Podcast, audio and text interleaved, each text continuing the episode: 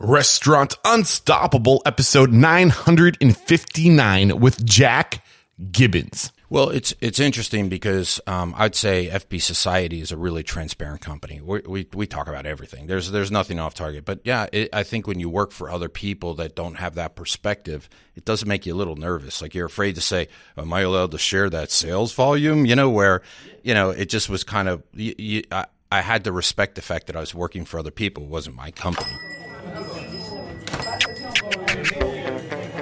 Are you ready for it factors, success stories, failures, and bombs of restaurant industry knowledge? Then, join Eric Cacciatore and today's incredible guest as they share what it takes to become unstoppable.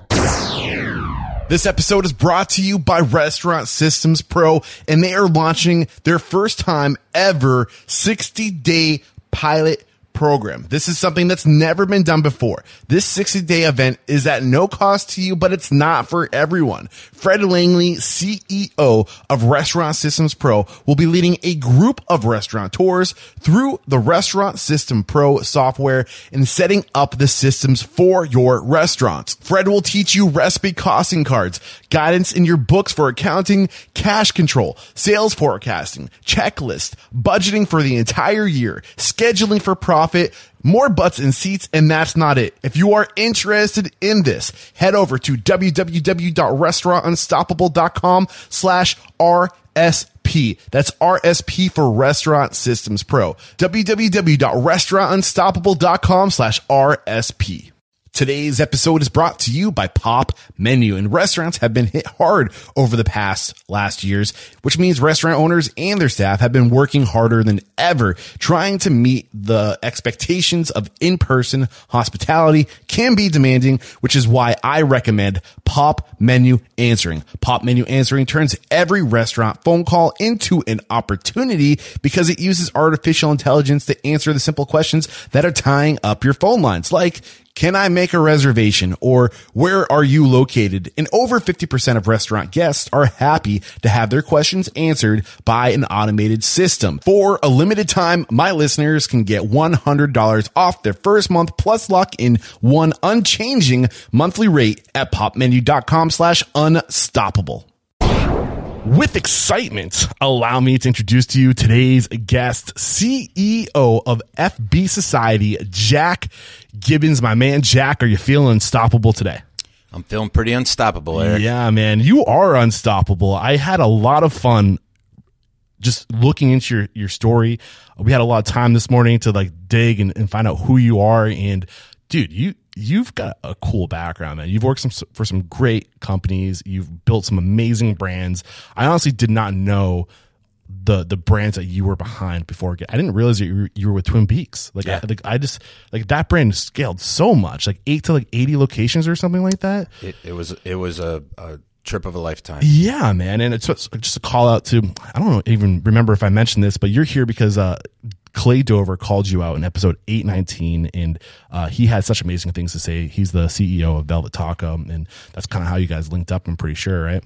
Yeah, oh, I had known uh, him before, but um, you know we're partners certainly in Velvet Taco today, and Yeah. being a co-founder of Velvet Taco, it was uh, it was great to meet Clay and get him on the team. He's the right guy to run that brand. Yeah, so I've been trying to get you on the show for a couple of years now. We're finally making it happen. I couldn't be more excited, and we're gonna dive into your story. But let's get that motivational, inspirational ball rolling with a success quote or mantra. What do you got for us? I mean, the big thing at the mission of um, FB Society is having the courage to create experiences never imagined. So as we think about our restaurants, it's not just to create another. No community needs just another restaurant. They need something that transports people, uh, makes them feel special. It's got nuance and uniqueness, and that's what we wake up every day excited to do. Yeah. And why does that take courage? Why do you, I mean, I think that's a very intentional word to have the courage to do this. So why is that the word you chose? It's super intentional because it's easy to go into the flow of the masses, and uh, it really takes courage to go against the grain and, and bet on yourself and your team on an idea. Yeah. Um, how do you inspire people to be more courageous in what they're trying to do? I think it's creating the right culture and the right environment. I mean, uh, I think naturally I'm a risk taker, a bit of a maverick, so I like against the grain. So I like to seek out when people think differently and and kind of ch- challenge people too. Just don't go with the norm of what everybody else is doing. Yeah. So your story, man. Um, did you know this is what you wanted to do when you were young? I know you you were in college when you started with Pappas, right? I was. This is the second job I've ever had at FB. So the first job was at Pappas. Okay. Um, I'm I keep saying Pappas. Thank you for correcting Yeah, me. Pa- yeah. Pappas. I've always done that, and I, as long as they've been on my radar, I keep on screwing that up. But are you're not from Houston, are you? No, I'm actually originally from uh, Pennsylvania. Okay. Um, started started my life there and uh, went to college at University of Houston. Okay. Um, and uh, when I went there, I, I didn't really know anybody, and um, but it, there was something about Texas and uh, you know how you feel things in your gut intuitively, and um, it was just a, a, a, an exciting thing to do at that age. And um, Pappas was the first job, and I started off as a waiter. You know. Yeah. So you said you knew from an early age this is what you wanted to do. Were you going? Did you what? What brought you to Houston? Was there a hospitality program, or what was going on? Yeah, it, w- it was a hospitality program, and it was also a challenge. Like I looked at moving to, um, you know, going to school at like out in California or uh, Florida, but but Texas is where it just kind of felt right for me. What was it about Texas? You said it was a gut feeling, but specifically, You know, I I love I love Pennsylvania, and um, you know, still a big Eagles fan, but uh, you know, there's just something about the you know, it just seemed like such open spaces and such opportunity, and it, it really is. It's as I got down here, it really enforced the fact that it's so entrepreneurial. Um, you know, there's there's nothing that can stop you in Texas. I can kind of get behind that. I mean, I spent not many people know this, but I spent six months. I moved to Texas January first, twenty twenty. Thinking to myself, this is going to be my year.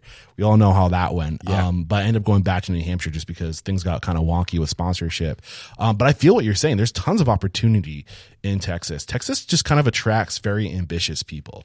there's no there's no barriers either. It's not like um, you know you you could just walk into a bar and you'd be, be sitting next to a CEO or be sitting next to a, a guy who started his own business and an entrepreneur, and it just and it's that way in every city in, in Texas, whether it's Austin, San Antonio, uh, Dallas, or, or Houston. They're they're all that way. Yeah.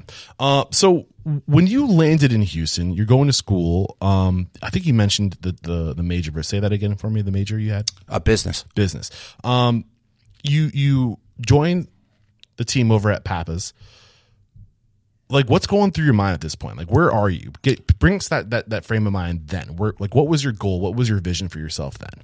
You know, I yeah, I'm just a dumb college kid that loved going to parties and doing things like that. So uh, I walked into uh, my first experience at a Pappas restaurant, which was Pappasito's, and I fell in love. Like the energy, uh, the excitement, uh, you know, the standards, and uh, just amazing uh, experience. And I thought, wow, I, this is this is who I want to be. So, where describe where Papa's restaurant? What was what's the overarching name of this company? So, um, Pappas Restaurants own uh, Pappasito's, Pappadeaux, Papa Steakhouse. It's kind of a family business, a Greek family that's been, you know, kind of a uh, a regional company for years, and they just have super high standards, um, really great food focus, and they're they're just really a unique company. Yeah. So, where were they in 1983 when you joined? Su- super young. So this was the first Pappasito's. There was no Pappadeaux at the time, which is their two big growth vehicles. Pappasito's was their first concept, right? No, they actually had had other ones. They had a barbecue and a seafood. So Okay. um, Pappasito's though was really um,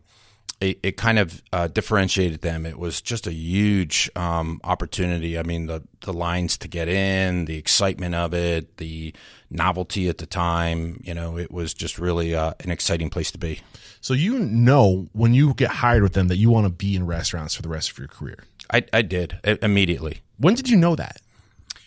So you know how you just feel things, and so when I, when I stepped into it and just felt like uh, it, it fit who I was, it fit who I wanted to be, and I just could see myself. Now, I I didn't I didn't always see myself as the entrepreneur that I became at that time. It was more like just a great feeling of people you want to be around, um, people you could identify with culturally. What do you mean the people you want to be around? Describe the people that you wanted to be around. I want to be around restaurant people. They're the coolest. They're just fun. They're easy to get along with. They they care about things. They tend to have the hospitality gene.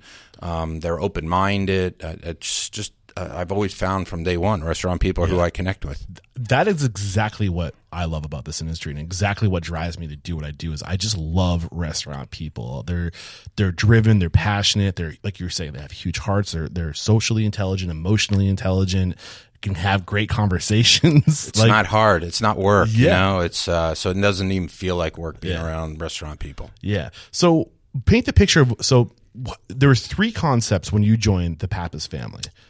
Or is there four at this time? I think it was four. Four? Yeah. Okay. So they were kind of already pretty well established in 1983. Yeah, but they were very small. They didn't have a lot of units at the time, and so When and did they start? Do you know? So I think they started like in the 60s, like Okay. as a family business Yeah. where it was kind of passed on, but where it really kind of like a line in the sand for them. I mean, back then I was wearing um, concert t-shirts, like pulling food out of the kitchen, and it, it wasn't the company that it became because eventually, you know, super strong standards. I mean, when you think of um, some of the best operational restaurant groups in the country, you know, you think of Houston's and you think of Pappas, and there are two groups that really stand out from, you know, having very clear standards. And it, it wasn't always that way. It, it became that way over time because it had just a, a great group of talent that was so focused and so dedicated and wanted to make it an exceptional company. So if we like get in our like airplane or helicopter and zoom up to like thirty thousand feet,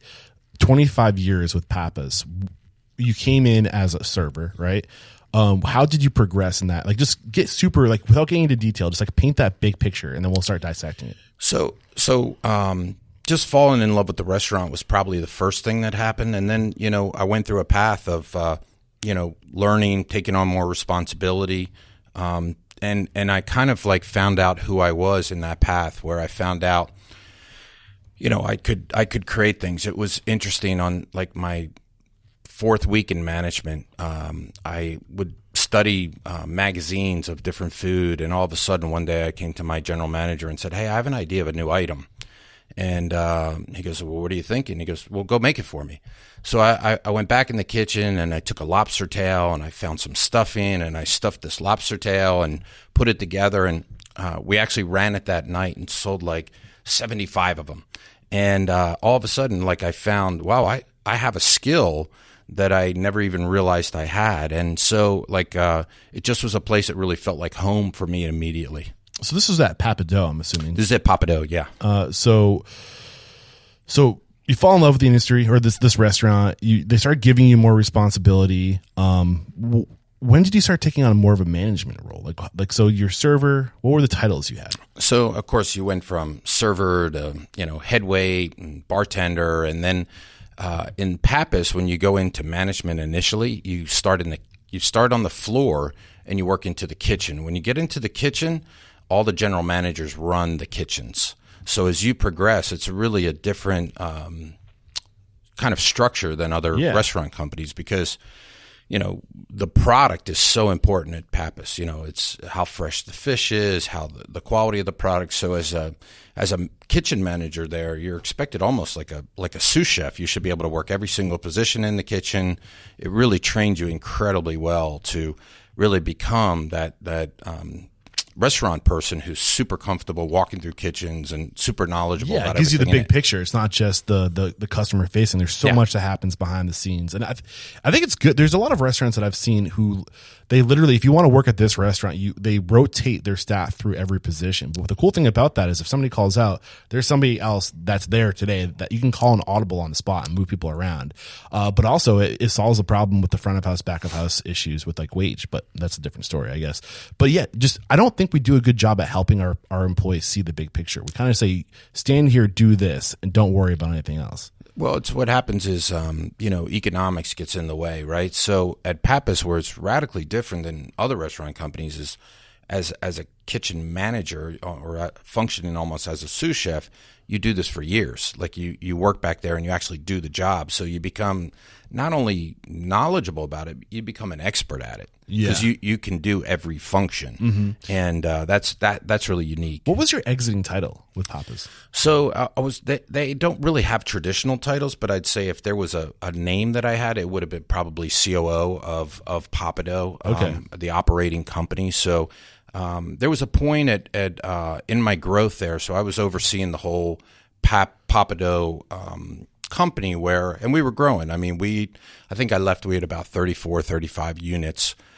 Uh, AUVs like best in the country. All in Houston too, or like oh, no, they're nearby. we- Houston. yeah, we had actually I'd opened uh, two in Chicago, Oh, okay. Phoenix, uh, Atlanta was a growth market for us, but primarily Texas for Yeah. sure. And uh, but at, you know, at some point, as I was growing in that company, it's a very insular company, and I was getting more responsibilities. I kind of um, ran out of mentorship, where um, they're they're not the kind of group that says, "Hey, you know, go to the restaurant show in Chicago or seek out a mentor or a coach." So.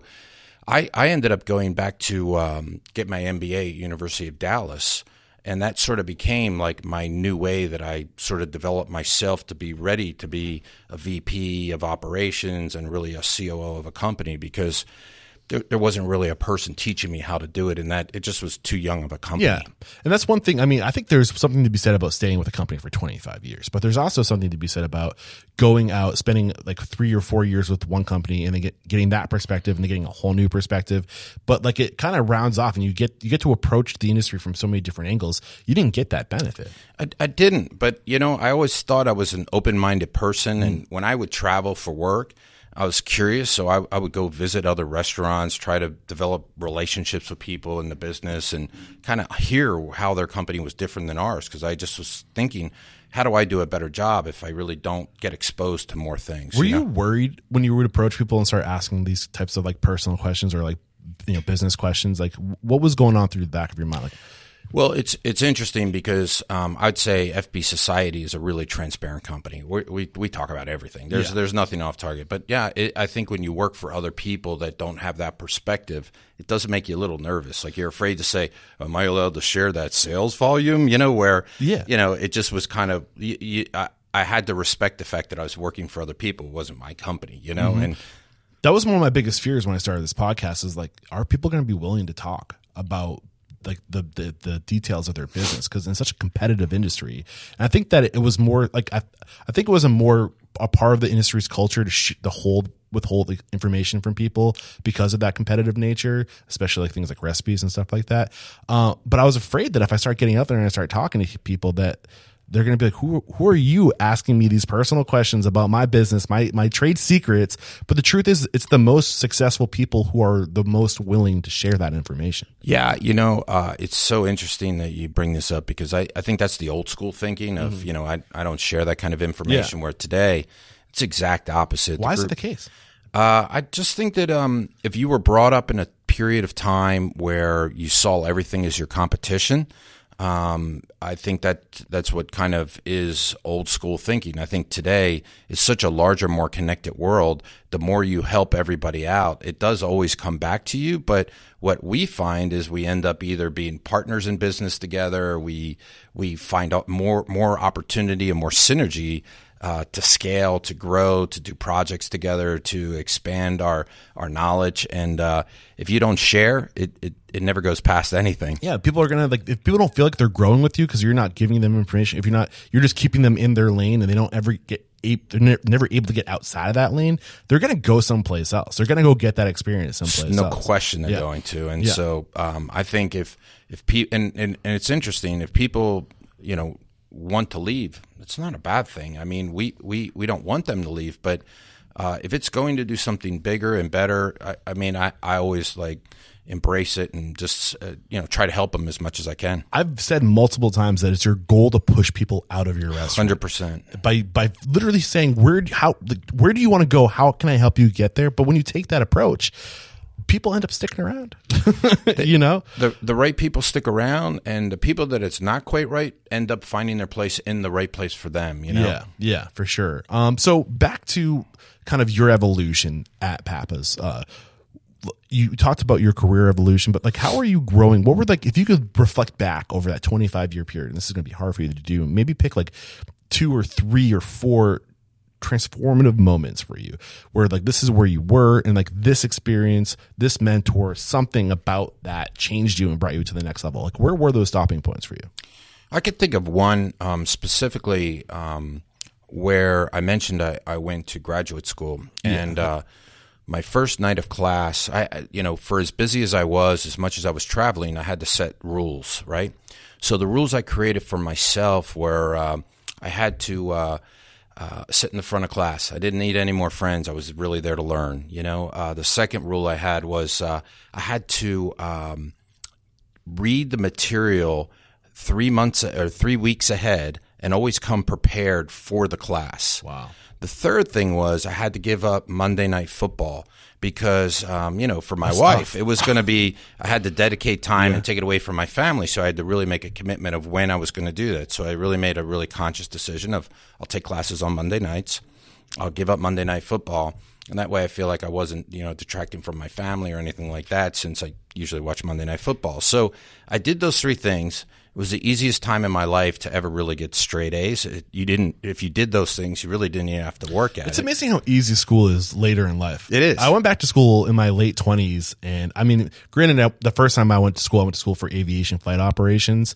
Uh, it was a challenge. It's not an easy major, right? And the second time I went back to school, I went back for hospitality management. So it was a little bit, but yeah, you literally just like I felt like I just showed up. Yeah. And and but I was also very interested in it, and like I enjoyed learning and exploring. So like the the A's just came, you know. It did, and also too, it's um, it's about investing in yourself. Like uh, uh, at the time, Pappas, they they didn't pay for my graduate program. I paid for it myself because it was kind of my own investment into myself. And um, so I, I just remember one management class. It was you know go to the class and the teacher um, he said um, you know I uh, I just got back from a big um, uh, consultation in Las Vegas. I did this big casino with their restaurant program and their food program. And what do you think was the one thing that helped me solve every problem there?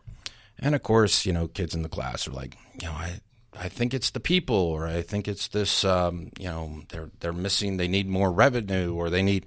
He goes, uh, one thing that actually uh, happened there was if I figured out how I could actually clean the silverware and the journey of the silverware in the casino, I can solve any problem in that entire place. And it, it, and it was like, wow, that's this is a guy from my own heart. Like I was like, I, and I learned so much through that. So I'm going to these classes at night with the guy who's really introducing me to, you know, uh, Peter Drucker and all these classic management things, and and then I'm I'm hearing practical, you know, solutions to things that I'm experiencing, and and uh, and I didn't have that mentor at Pappas as I was growing from you know a, really a VP level, a director level to a VP level to a you know a, an executive, and so ha- having hearing all this stuff and learning, and and then it really started turning up in my work where we'd have some executive meetings and and the owner of the company is like, so we have a problem at the hostess stand, and um, you know, how do we solve this problem? And everybody wants to jump in and solve the problem, and I, I was like, well, um, uh, I, I think it's activity versus accomplishment, you know. So let's step back. There's a process here. Let's actually double down on training and focus on what we're actually accomplishing versus just coming in and having activity and he, he kind of was shocked. You know, he like hadn't hadn't really heard that, or maybe he thought that, but he, he didn't really have it ev- actually articulate it like that. And so all of a sudden, I'm studying this at class and thinking about how to really turn this into you know practical things of how to make the restaurants better and really work on process and systems. And so it it really you know, push me to become a much better leader faster and give me a lot of content to constantly be talking to the teams about. Say that again. Uh, what versus what? Oh, um, activity versus accomplishment. So what exactly is activity versus like what were you in that short one liner? What were you communicating? So it's a very Peter Drucker thing to to think about, and you know, as that school of management is instead of just you know we could come in and you know constantly, especially in restaurants, get caught up in activity every day, just saying hi, get people things going on. You know, you turn into that uh, fireman constantly putting out fires versus really controlling your time, focusing on uh, the process of how things are being, and what that does is lead to really it, it it's how you scale brands. You have to have these things, and they have to go Yeah. kind of like clockwork to work effectively. So it's like like you come in as the host and you're literally just putting out fires. You're running around. It's chaos. You're reactive, not proactive. You're like, well, who needs me now? What can I do now? And that's a that's a part of the host position, right? Like there's that time during service where like you just have to like be ready to to put out fires. That's what you do. But at the same time, there there has to be a list, a standard of things that no matter what day it is, no, like these things still have to happen. These are your responsibilities. Like so, it was a matter of like not like that position not having the checklist, that position not, not, having not having the level of training um, on intentionality. Okay. you know, like uh, if you, if if the hostess slows down in the moment, she could actually Eric and know your name, you know, and and like really make a difference to what you hired her to do versus you know sort of just running around and you know responding to everything but actually her being in charge of her role knowing what her objectives are and to be super clear on it you know So how did that role change after you had this this like you you brought this information to the, the group? Uh, well, at, at my career, it certainly I, I continue to grow, take on more responsibilities with them, and um, and and become uh, a little bit more self-reflective in my in myself. Um, and because I think the role the company was doing such great job and really kind of was standing out from the crowd. It's probably how a lot of people got to know me, and it's certainly how my future business partner at at uh, Front Burner, uh, how we connected. Got it. So, uh, you talked about this this evolution through going uh, in the program, learning uh, how that kind of gave you a whole new perspective. You're taking this information from outside the organization, you're bringing it into the organization. Uh, were there any other evolutionary points for you as a person that we haven't touched on? That could be that Yeah. Oh, yeah. I'd, I'd say a big one is too is just becoming a dad. When you become a dad yourself, uh, you know, t- like hostesses or busboys or people are just not employees. They're they actually have lives. They have parents. They have, um, you know, employees have checkbooks they need to balance. They're just a you got to give them a lot more credit. And so I think the humbling uh, process of me becoming a father really, um, you know, because you know the guys tend to mature a little bit slower and i'm i'm a slow maturer for sure. I'm way behind the curve. So you know but but once i got it i got it. And I- it really kind of like it woke me up to the fact that you know pe- people are um like their life is not just to come and run and work in a restaurant. You know ideally if we're a great company and we're a good management team we can make them feel like how, how the and really connect them to the business the industry um, the art of it the science of it. But um, they're they're they're a person first, you know, Mm-hmm. and they've got other responsibilities, and sometimes that far outweigh what they're doing with us, you know. Yeah, for sure. So we talked a lot about your evolution, but now I'm curious as the COO, unofficial CEO, Yeah. but like that's essentially Yeah. what you were. Uh, how long were you at that position? Uh, like like you started in 1983. When were you starting to do COO level work? Like when did that happen for you? Probably about five years before I left. Okay. Uh, so where I'm going with this was what is the evolution of Papas? Like being seeing them in 1983 when I don't know how, many locations they had then, but I'm it wasn't what Not it many. was when you Yeah. left, right? Yeah. They're at 34 locations when So you I, I could say that um, you know when I, I had worked at Pappasito's and I opened the first Pappadeaux in 1986, um, and uh, and I went into management in 1986 with them. So uh, in um, so now uh, you know when I left 15 years ago in 2008, um, yeah, I left you know 35 restaurants that were you know um, you know kind of industry standard as far as execution and you know overall sales and you know a lot of key metrics. Yep. Um, as far as operations go, what influence? How did how did this restaurant group evolve operationally from your viewpoint? You know, um, I think um, operationally it was uh, completely standard driven. H- how do we get the highest quality of food? We went from buying food from just local purveyors to importing our own, uh, you know, uh, halibut from Alaska.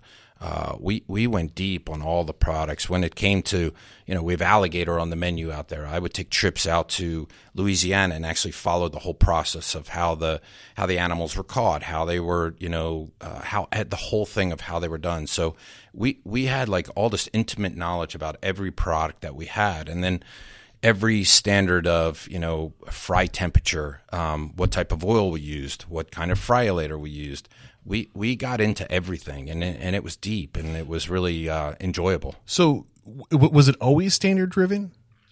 No, I, I think it evolved with the quality of people that they brought on. Okay. One thing that was kind of interesting about Pappas is they had a rule that um, to get into uh, to become a general manager, uh, you had to have a college degree Do you think that's a good rule? And the, and and to even to get into management, you had to have a college degree. Wow. And this is you know This is big for the restaurant long, and this is a long time Yeah, ago, right? yeah. So um, I I don't think it is a good rule personally. But what it did was it just so happened it, it just got a lot of really like in the early days a lot of managers back in you know the the 80s and 90s didn't have college degrees that were running these restaurants and um, they just just brought the standard up they just got a, a lot of really smart people uh, assertive people and uh, they just set the kept setting the standards higher. So as a as a as a leadership team, the family themselves, they were very good at really pushing the levels to you know say, hey, once we accomplish that, that's our new line in the sand. Now, where's the next one we're going for? I can see that in the 80s, in the 90s, and the early 2000s being a good standard. I think it had it carried more weight then than it does now. But I think collectively, the the bar on people, just generally, people, you don't need to have a degree today to be to I have agree. access to information. I think Absolutely. it's just It's- the world we're living in is changing. Yeah. back then you had to go to a library and find books, and you know today it's at your fingertips. Exactly. It's a hundred percent different. Yeah, Yeah. for sure. Uh, literally at your fingertips. Unless your batteries are dead. Yeah. Uh, so, anything we haven't talked about in the early days of your career that are worth bringing to the surface before we start transitioning to the next stage for you? No, no. All right. One more question before we do take a first break. I mean, I feel like you you, you spent 25 years climbing the ladder. You're the COO uh, of a company that's growing like crazy. Today, I think they have upwards of like 90 locations. Yeah. So since 2008 to today, they've or they've doubled in size. Why did you leave? What what was the reason for leaving? You know, after going through my master's program, I, I kind of sensed that there was um, an entrepreneur in, in Jack Gibbons. And uh, within that company, I kind of realized that I wasn't going to be able to ever realize that um, person fully. And uh, and at that, that time, I met uh, Randy DeWitt, who became my future business partner. Okay. And who's what's what's Randy's story? So Randy is a, a, a unbelievable entrepreneur. He um, had founded uh, Rockfish uh, here in um, Dallas.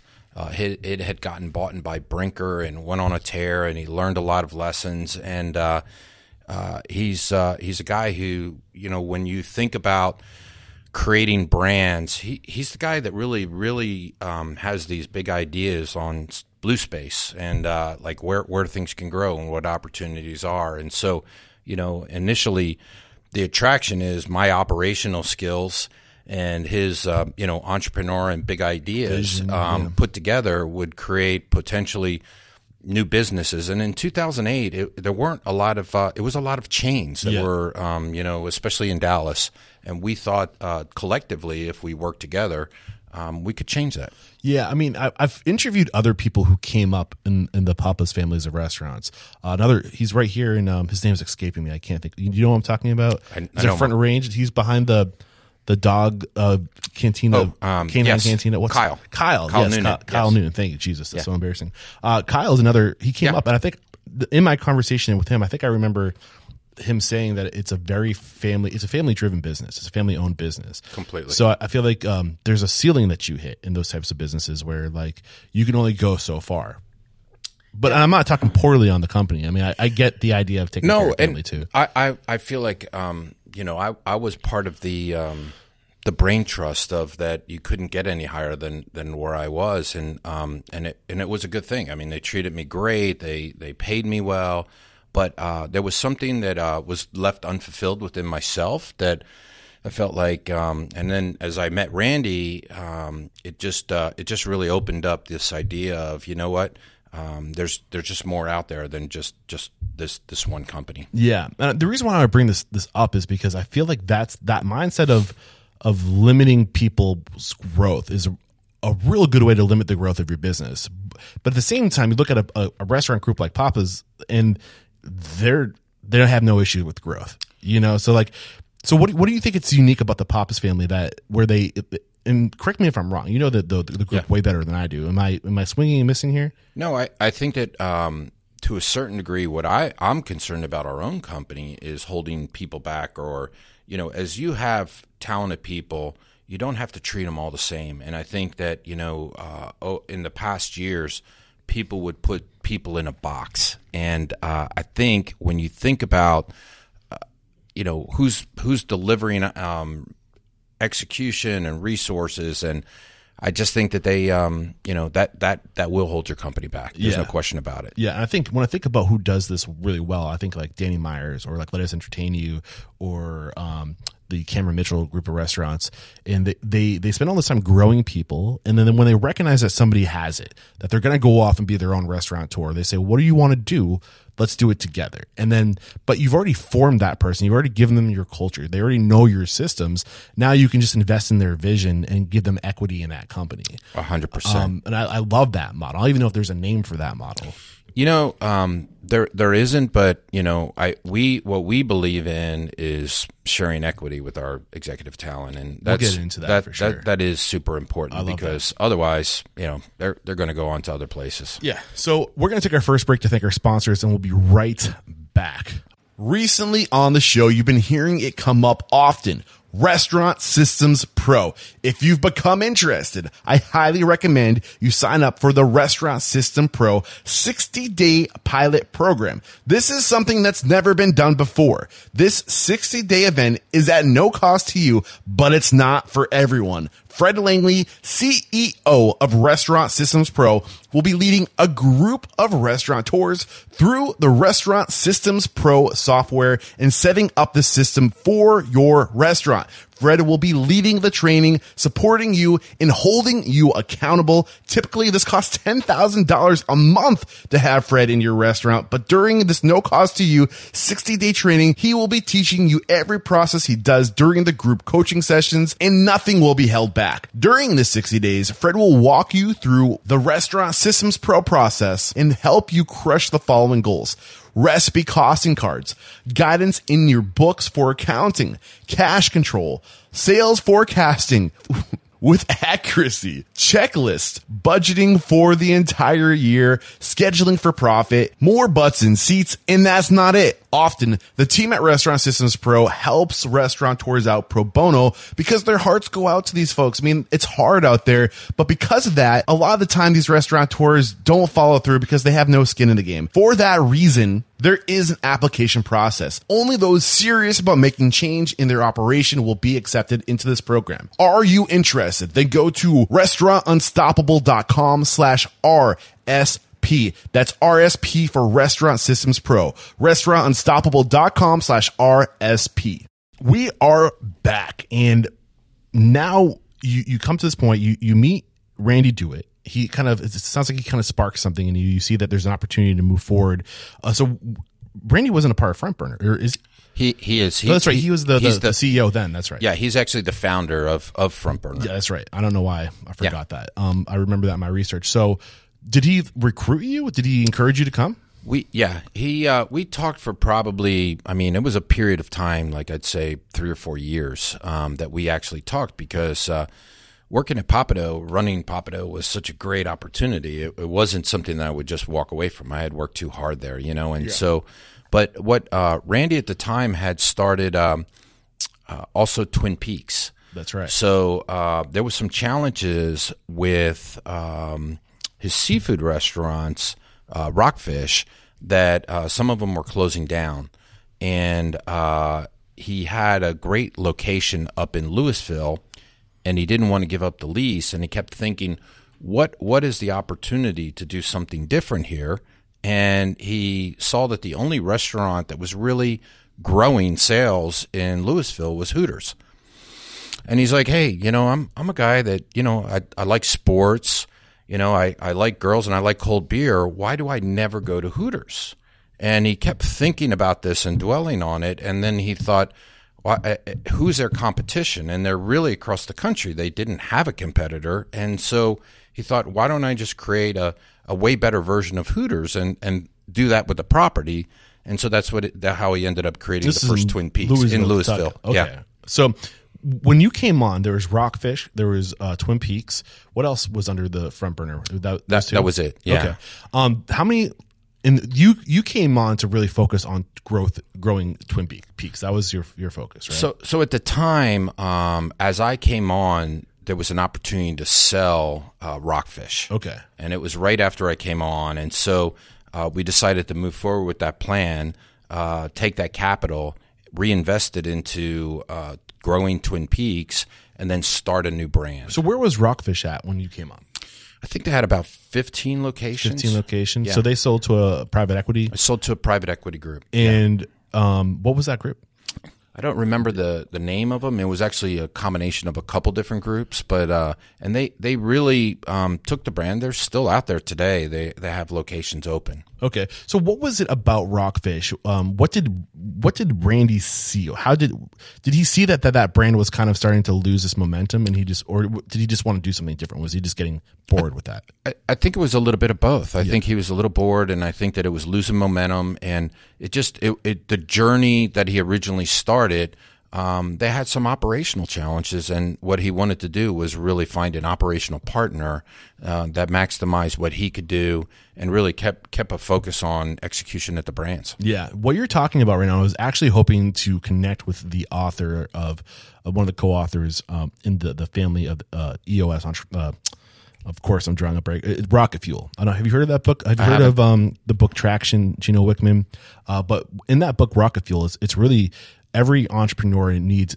I want to say it's either an implementer or a somebody who's you. Yes, Every visionary, every Yes. entrepreneur, not to say you aren't an entrepreneur, but you Yeah. bring that skill set of systems and processes and integrating and making things happen. And it's it's it's it's what Gary Vaynerchuk calls uh, being in the sky versus, or sorry, being uh, uh you know, he in the sky versus being in the dirt. So Yeah. like visionaries are in the sky, they're dreaming, but you need that person who's good in the dirt, Yeah. who can build things and process and system.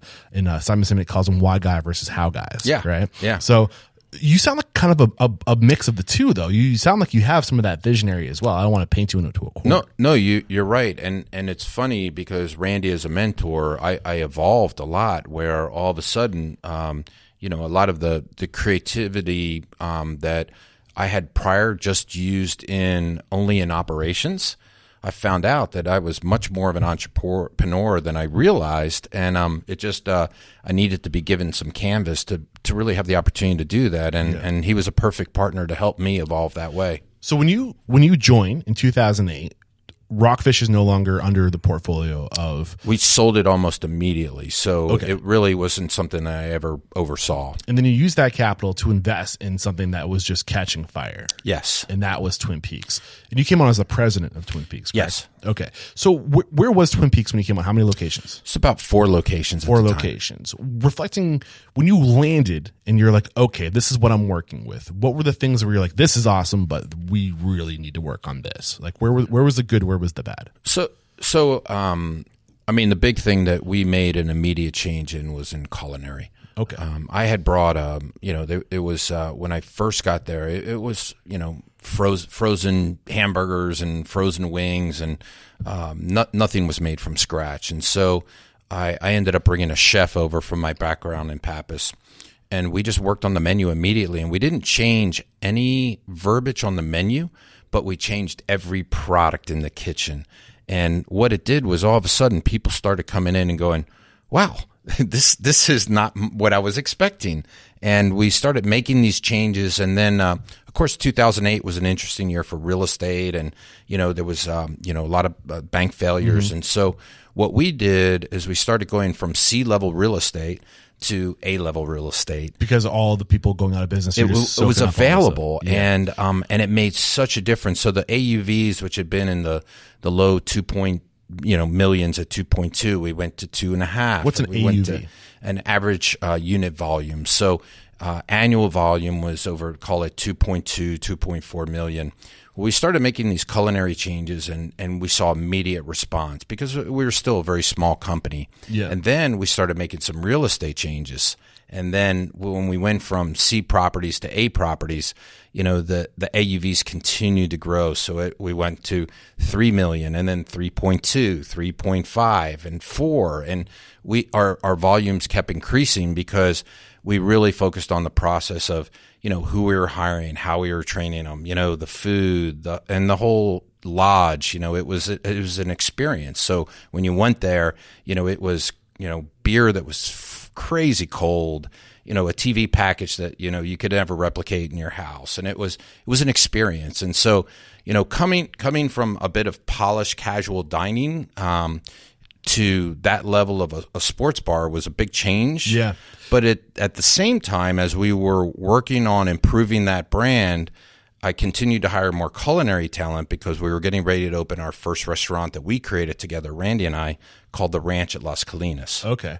So your story is kind of reminding me of the same story of walk ons. I don't know if you're familiar with the walk ons. Very familiar with them, yeah. But the same idea. They're like, okay, well, like we like you look at all sports bars. You're comparing yourself to Hooters, but Yeah. they're comparing themselves to all sports bars. They're like, if we just focus on doing the food good, like we can instantly create that. That can be our unique selling proposition. So Oh, yeah. you did the same thing back in 2008, where you're like, we're I don't even what would you call how would you categorize uh, like Hooters and Twin Peaks? A restaurant. restaurant. Okay, Yeah. I, I wanted you to say it before I said it. Yeah. Uh, so like, so like, so you're like, there. This is a vertical, right? Um, and all we got to do is like beat them in the food, and like they're the, like we can easily become number one. And the bar wasn't high. Wings The, like the bar was not high, and it, but it was more than just the food. It was the food. It was the the processes, the systems. It was the environment, the the TV package, the you know making the UFC night fights super fun. It was can you beat them in everything? You know, Yeah, yeah. So that was the first thing you noticed is we can instantly be number one if we just raise the bar on food. Uh, what was the second thing that you think that because when you left, they were at they went from four to over eighty, right? Yeah, we went over eighty, and That's huge. And how many years? uh, let's see, two thousand eight. Uh, I, I mean, it's been a bit of a journey because we, when we sell a company, we traditionally don't. We, we actually roll on the transaction that we stay either on, on boards or you know keep an investment in is what we like to do, especially if we build it well. Which Twin Peaks has actually continued that, which shows you when you're doing things right, it gets better even after you're gone. You know, it just Yeah. continues to grow because the management team and the, the whole structure of what they do is so good. Yeah. Um. So did how did the operations and the culture of Twin Peaks evolve over time? What What was your role with that? I mean, I'm sure it was huge as a president. I mean, it, it, it was just about, um, you know, um, executing at a high level. It was, um, you know, being good stewards, being nice, you know, being friendly, you know, and, and making an experience, you know, which is really what, you know, was the early evolution of FB society of, you know, create experiences never imagined, you know, where all of a sudden, you know, during a, a UFC fight, you, you know, you've got a DJ in there, it's fun, there's high energy and people can't wait to come back and bring their friends. And, and it, and it was a period of time in, in 2008, 2009, 2010 that people were out of jobs. Uh, you know, they didn't have as much money. So, you know, our prices were reasonable. Our product was better than they thought it was going to be. If you were going to go have a beer at a sports bar, you know, it's 50% chance it's going to come out lukewarm.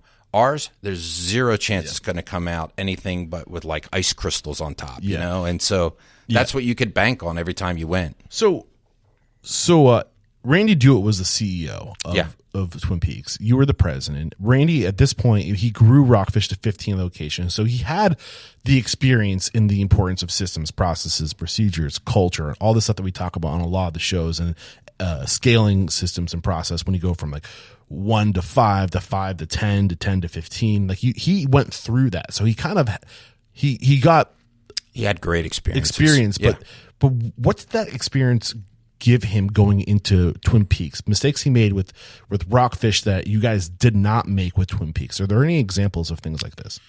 Yeah, I think it was, um, you know, one of the biggest things um, that that he learned that he passed on to me is hire people smarter than you. Um, I think that constantly uh, in leadership positions, I, I only want to hire people who are are more talented, more experienced, smarter than me, because otherwise you're not going to grow, and you, you you as a leader can hold your company back substantially. Yeah. Does your ego ever get in the way? No, I mean, if, Has it ever? No, of, of course, I'm sure it has. you know, but we we all have them. But at the end of the day, if you really, my ego's built around how successful our brands are, and so if they, if I really want them to be successful, I need to have the right team around me. And what we did was really focus on who's on our team. We talked about it endlessly about the talent level that we were looking for, and and really that's that's what I think really uh, upped the ante. Yeah, I think you're you're just a good I don't know example of this because you think of the brands that you're behind, right? Uh, but you're you're not like a big celebrity, you know, like you're not putting you're not like you put everybody else in front of you, and I'm not saying that you're not. I don't say you're a no name, but like Yeah. at the same time, like I think it's a testament the fact that like people know the brands, but but when you are selfless, when you do make it about the success of the brand, um, I feel like if you if you pull yourself out of it, if you don't make it about ego, you can go so much further. I, I totally agree. When you think about um, all the brands that Front Burners created over the years, um, and uh, nobody knows who Randy and Jack is. Uh, just that I didn't mean that as like a- no. I I, I I think it's actually um, our personalities. You know, so and we always put the brands uh, first. You know, and we wouldn't try to. Uh, as we did them, we wouldn't. Um, we really had a, a, a really great process of how to separate the brands because you wouldn't want to dilute a brand like Velvet Taco with what you were doing at um, Twin Peaks, or you wouldn't want to dilute a 60 Vines with what you're doing at Whiskey Cake. And so we, we really, as entrepreneurs, had to really figure out a, a creative solution on how we really create these brands and keep them so on track and so focused um, because if you have people crossing over brands, it just creates bad dilution. So actually running a portfolio company is what we had to learn how to do. So, what do you mean exactly by a, a what, what? What is that? A portfolio company? When you think about a portfolio company, it would be like Danny Myers, Sam Fox, that they have brands that actually, in particular, uh, a portfolio company that can grow brands across the country, which is what you know we've we've done over and over in a in a, a way that you know um, Sam Fox, Richard Melman, you know, is another you know certainly famous uh, person who's built unbelievable brands that have scaled across And the this country. is a big mistake I think people make is they build the brand that hinges on them and their personality and their their brand. I think an example of this would be like Charlie Trotter, right? When your name is the restaurant, it's hard to scale that because everyone's expecting Charlie Trotter, right? and everyone, so yes. you have to this is a, i mean this is something that i see people do all the time especially on the high end of things and, and it's why that business model is so unsustainable is because it hinges on a person or a few people where you, really you have to have a brand that stands on its own that like is dependent on the systems and processes and procedures and not the people but you still want good people right uh, it's not to say you don't need good people you, you just can't hinge on good people Well, you don't have to make it about um, a personality. What we do is make it about something that we think our guests could truly crave. And if you make it about that, that's that's more our focus than Yeah. trying to make it about a person. Yeah, I think we're going to get into more of that, like where you are today Yeah. and how you're developing brands, because that's really what you guys are cranking out brands. Um, but one thing I am curious about um, is culture, and I think in a world like that we live in today, the the the the environment that we live in today, especially around sexual harassment, and like this is becoming, we're being so much more aware of things like this. How hard was it to manage that in a restaurant where it was so sexually driven?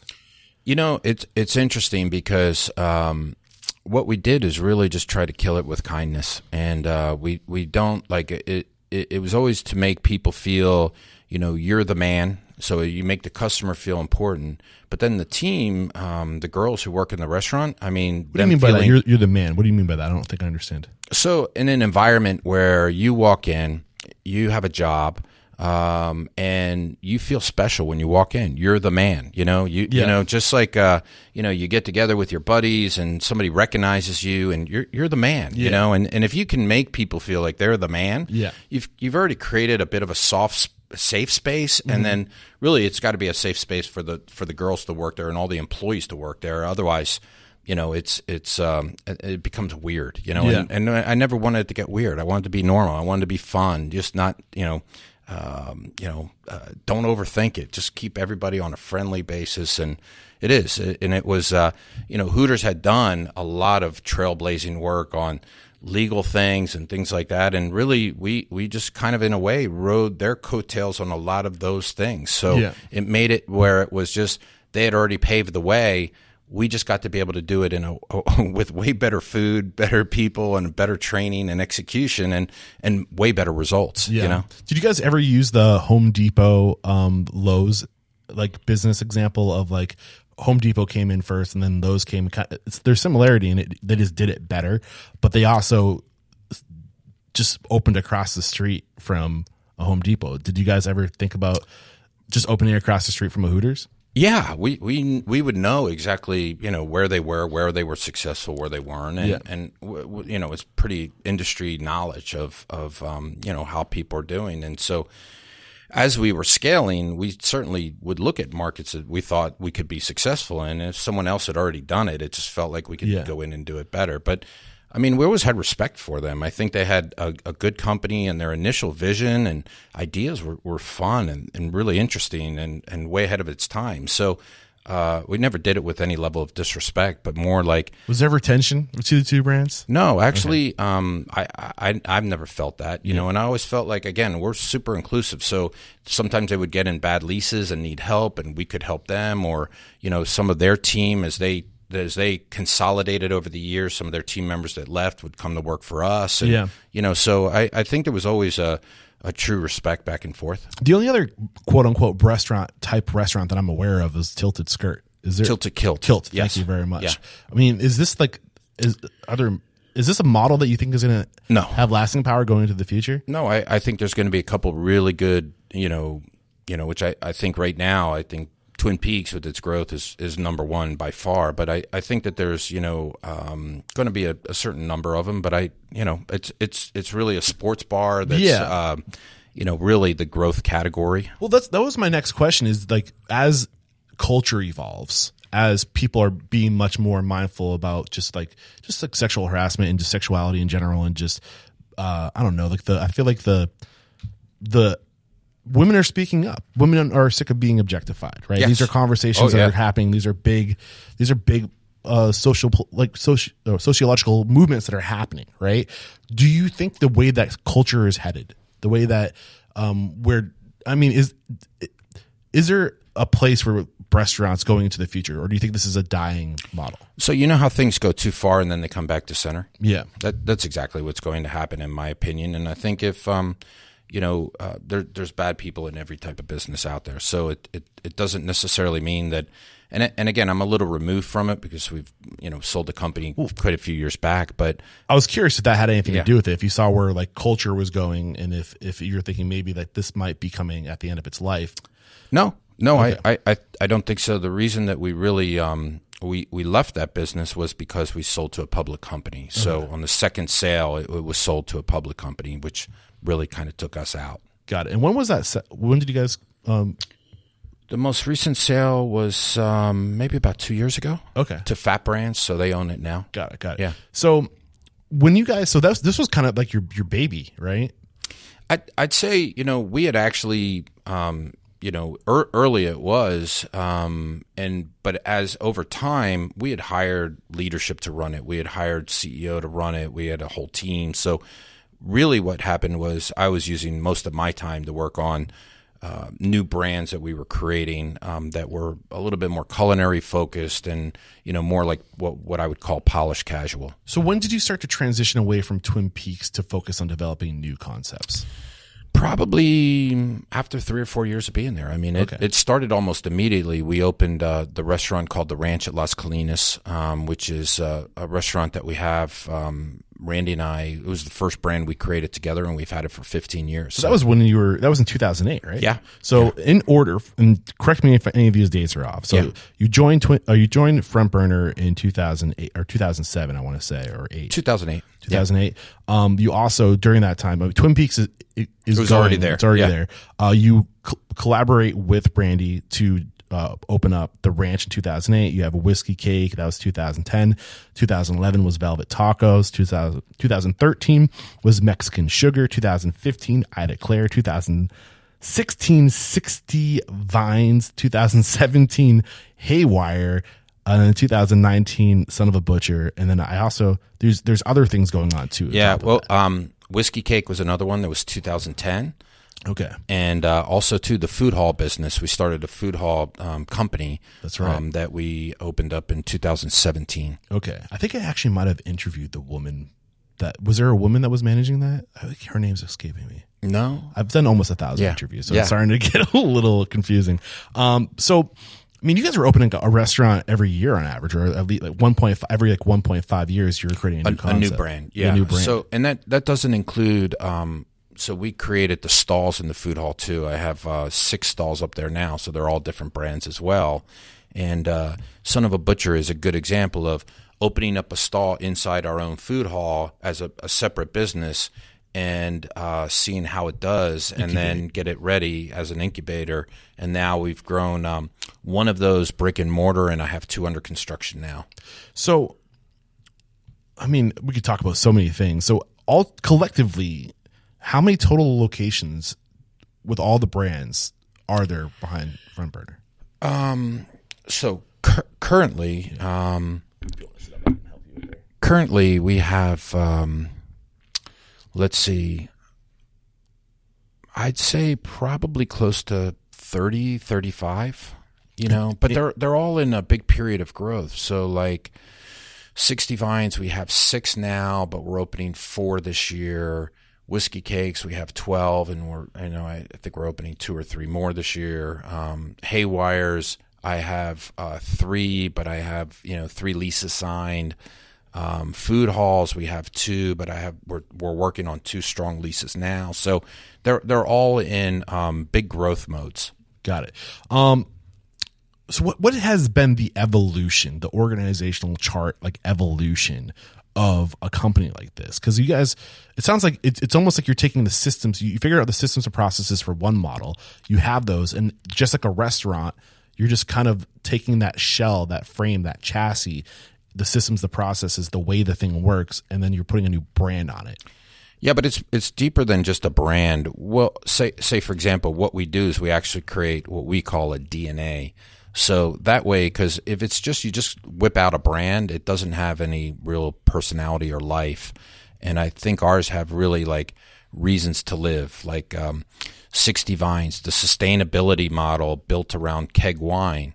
It's something that we built a brand around that, and um, it's something that uh, you know it, it it attracts a very you know clear customer it's uh, it's it's really a, a, refinement of you know when you go and you can actually get get a glass of wine and know that it it it has um, um, you know it's you you just save 28 bottles going into the trash and 28 you know labels and 28 corks and every time you do that and we're going through hundreds of these you know so it's really it, it does make a difference and yeah. it's it's uh it's, and the kegs really are reusable right aren't those kegs are all reusable yeah. so it's an incredibly sustainable business and really turning it into a model it's the first time it's ever been done so everybody should have a keg in their house wine, right? exactly that's a good reason the, a good pinot lobby. noir on tap will make you yeah. a better person so um, but but in doing that it and and building all the the parts around it uh, is what really makes it special. So it's not just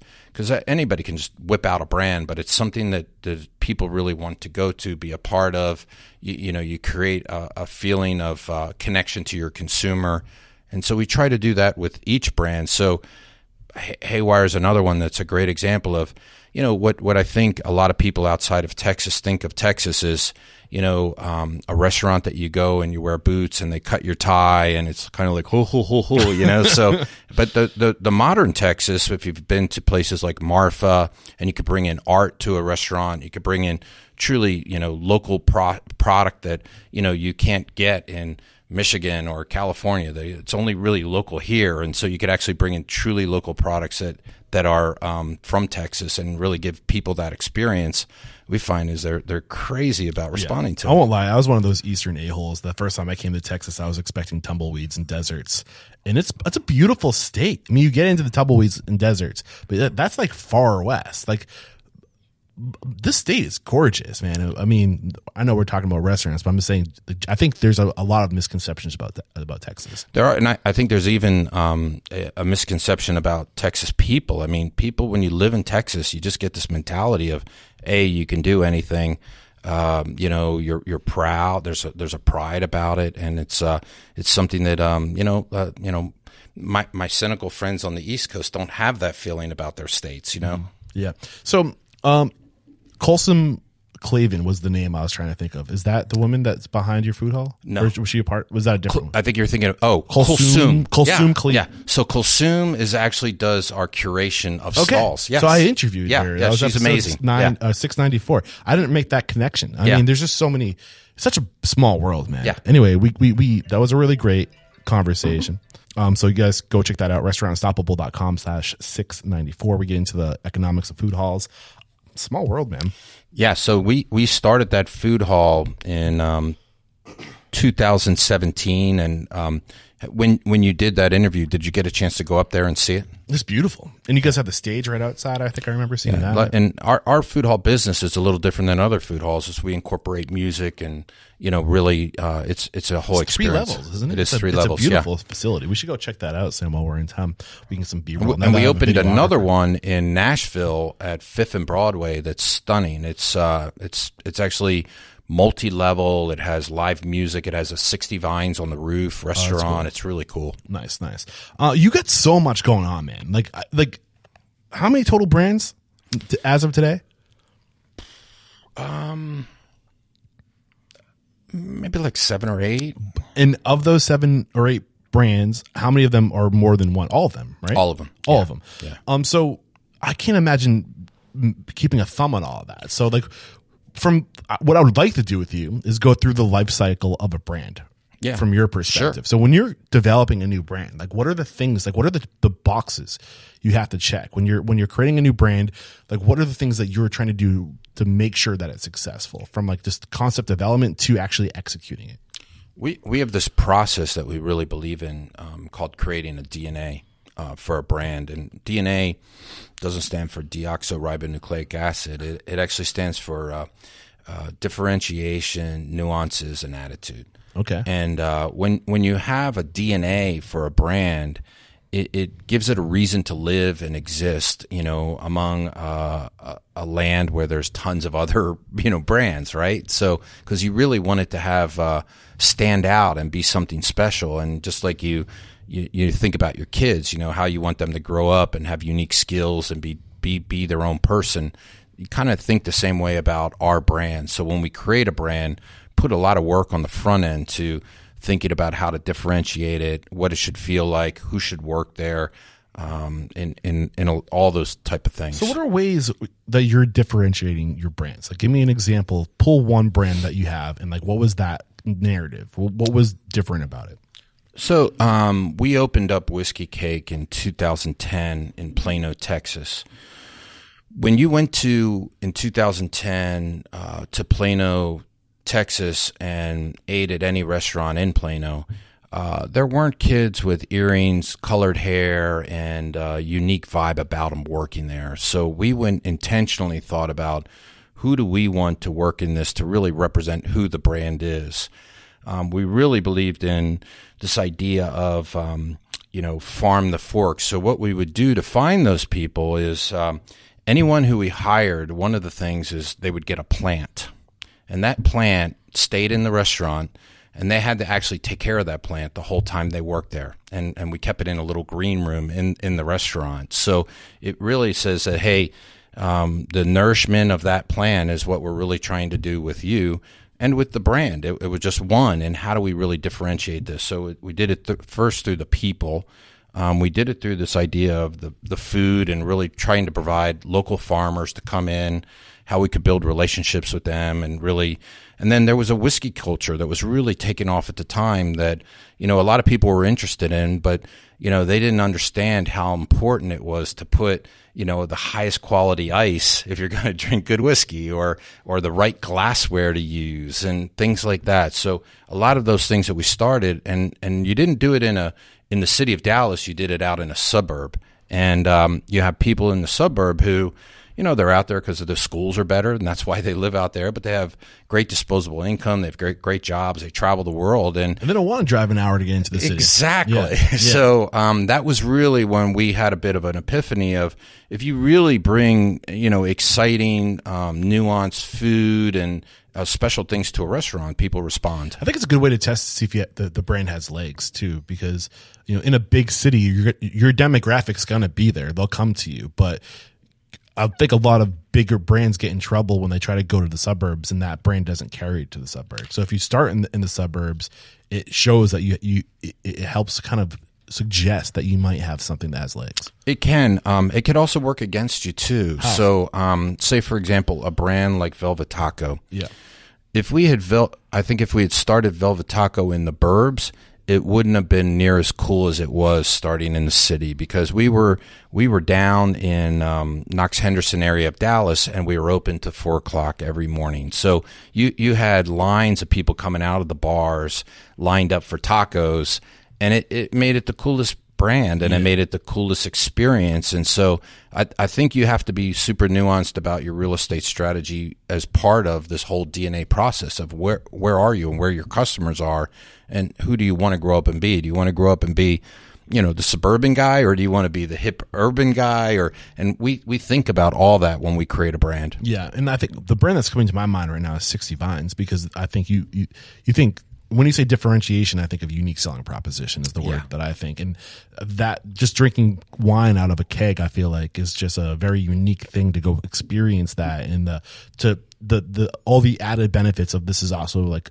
low carbon foot, footprint, like, and then you get to use that as part of your brand to really people feel good drinking wine, like I'm saving the world, Yeah. you know, well, getting drunk on wine, but it's like I don't know, like so. What? Give me another example, one more example of differentiation before we move on uh, to N and A in the DNA abbreviation. So so say um you know um so so we have um, a brand called Haywire in Plano that's um, very successful. And uh we we have a third floor and uh, it was such an expensive restaurant to build out. We thought okay we immediately we didn't we we made the restaurant successful but the third floor wasn't that busy. So we kind of went back to the roots of okay how do we make this special and uh, if again i'm coming back to the story about marfa texas. In marfa texas you could actually go to places where you rent teepees so we actually built teepees on the roof on the third floor and created this whole environment that was so differentiated for Plano, Texas that it really, again, it took courage and uh, to create an experience never imagined because I don't think anybody in Plano, Texas would think they would go up to a, a roof and sit in a teepee and actually have a great time with their wife and enjoy a really great meal, you know? Yeah. So um, that's, that's the kind of things that it's just, you know, it, gives me a kick, you know, I just get a kick out of it. The conversation I had with Peter Lazar is coming. If you guys haven't listened to that episode with Peter, go check it out. Just search Restaurant Unstoppable Peter Lazar uh, about the juxtaposition. We were talking a lot about just juxtaposition and, and, and not being afraid to do something that just stands out and that is truly unique to that location. Uh, is that something you, try to do with every one of your locations? Mm-hmm. Yep. So w- let's get into the NNA. What, Okay. what, what's the NNA stand for again? Okay, um, so nuance. Well, the the craziest thing about um, you know probably one of the biggest things that um, Front Burner has done is create food halls, and uh, there's a when a developer came to us who was a good friend of ours, and he said, "Hey, I've got this key mark site. Um, I need a big idea."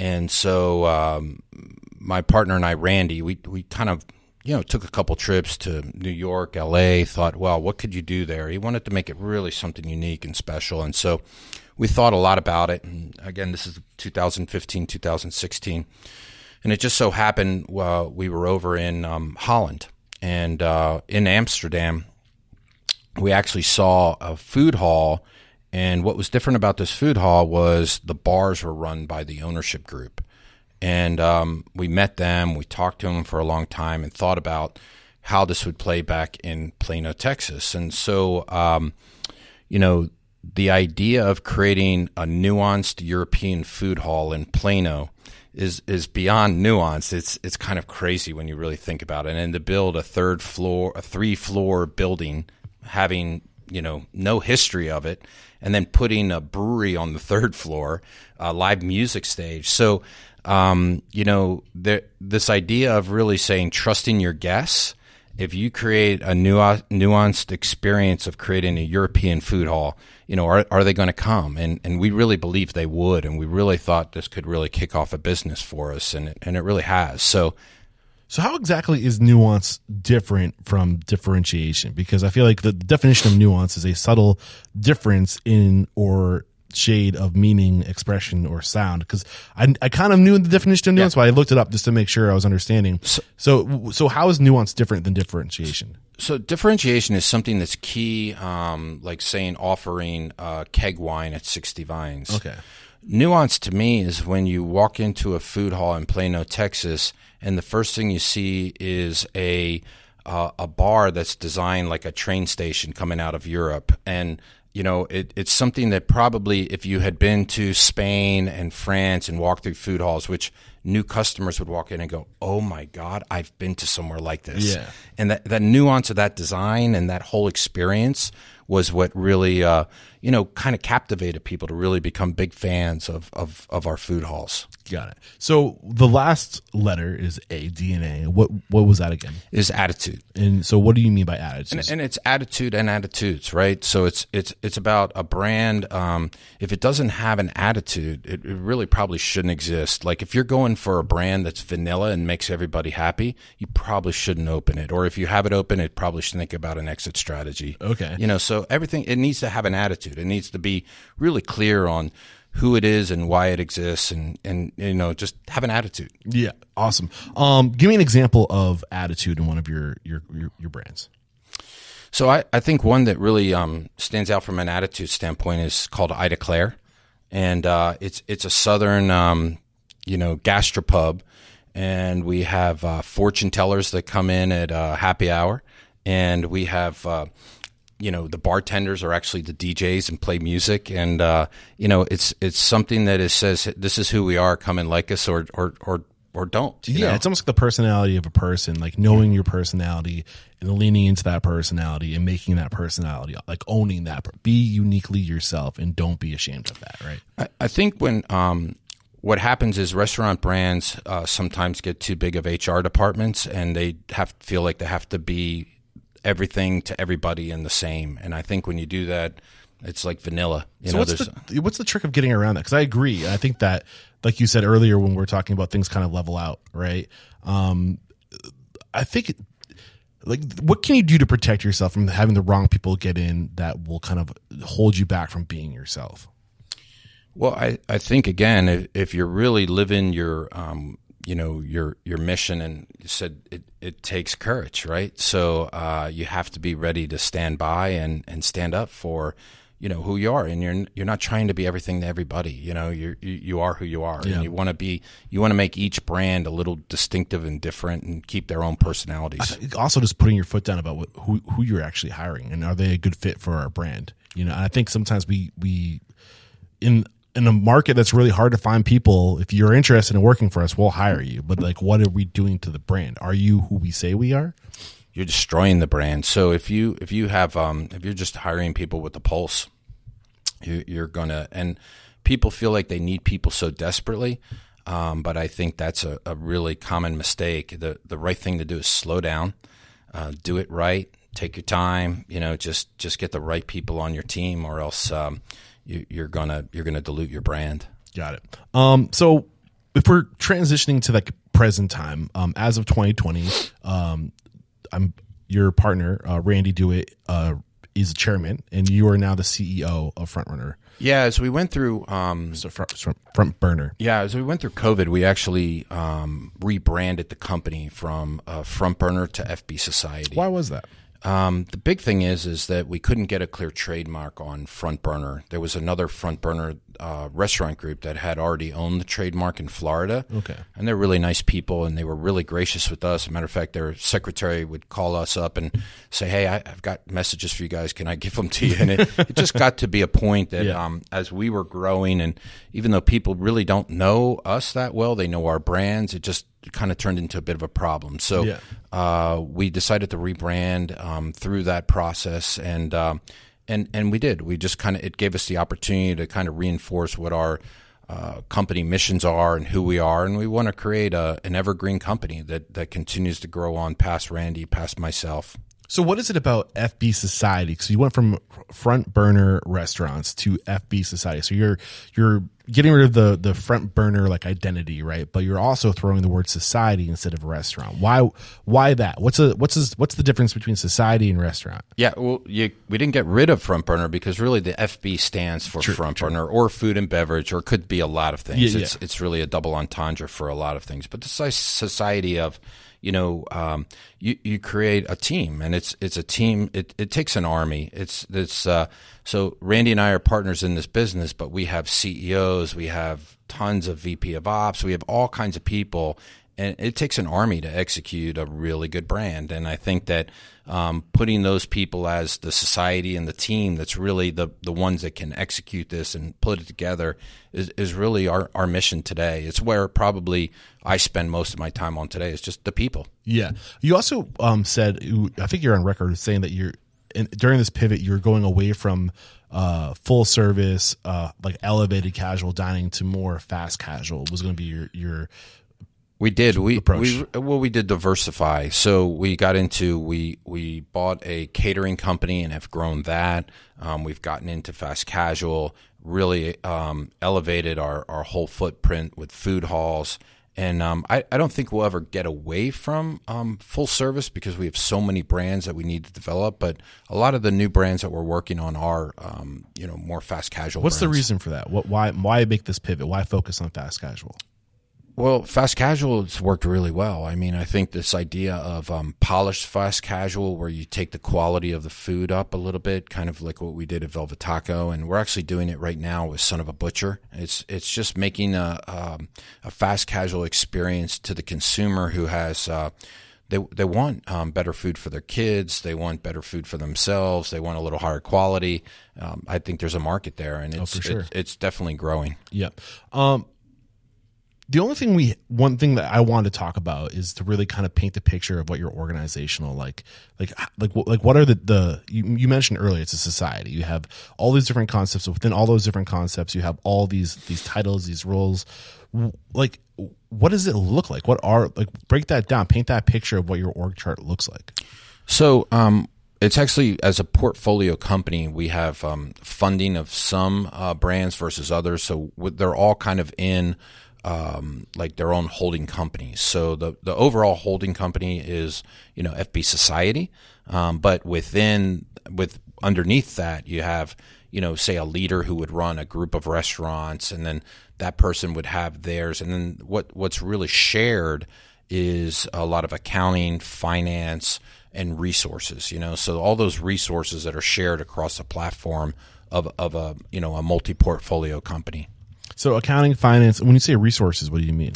So, so if you have really smart people in beverage on one brand, they could help somebody on another brand, you know? So you just have tons of resources. If you have somebody who needs a job coach, you got job coaches internally, you know? Yeah. You've got, you've got like years and years and years of talent that are all within the company who could help other brands and support them. And, uh, it's a very collaborative, um, you know, kind of culture. So under one concept, what are the different titles you might see under every one of your concepts? What are the, the common titles? So it, as they scale, they get you know more executive leadership. But the yeah. ones that have grown out probably the most, you would see a C, CEO. Yeah. Um, you'd probably see a, a, VP of Ops, and then uh, you know we we have a shared uh, CMO right now between all the brands, but they would have dedicated probably VP of marketing. So and then dedicated uh, training at every brand. Okay, so those are the the you know the the leadership roles for each brand. Um, obviously, you have general managers and assistant managers, and all the way down, all the way down, all the stuff that we hear about often.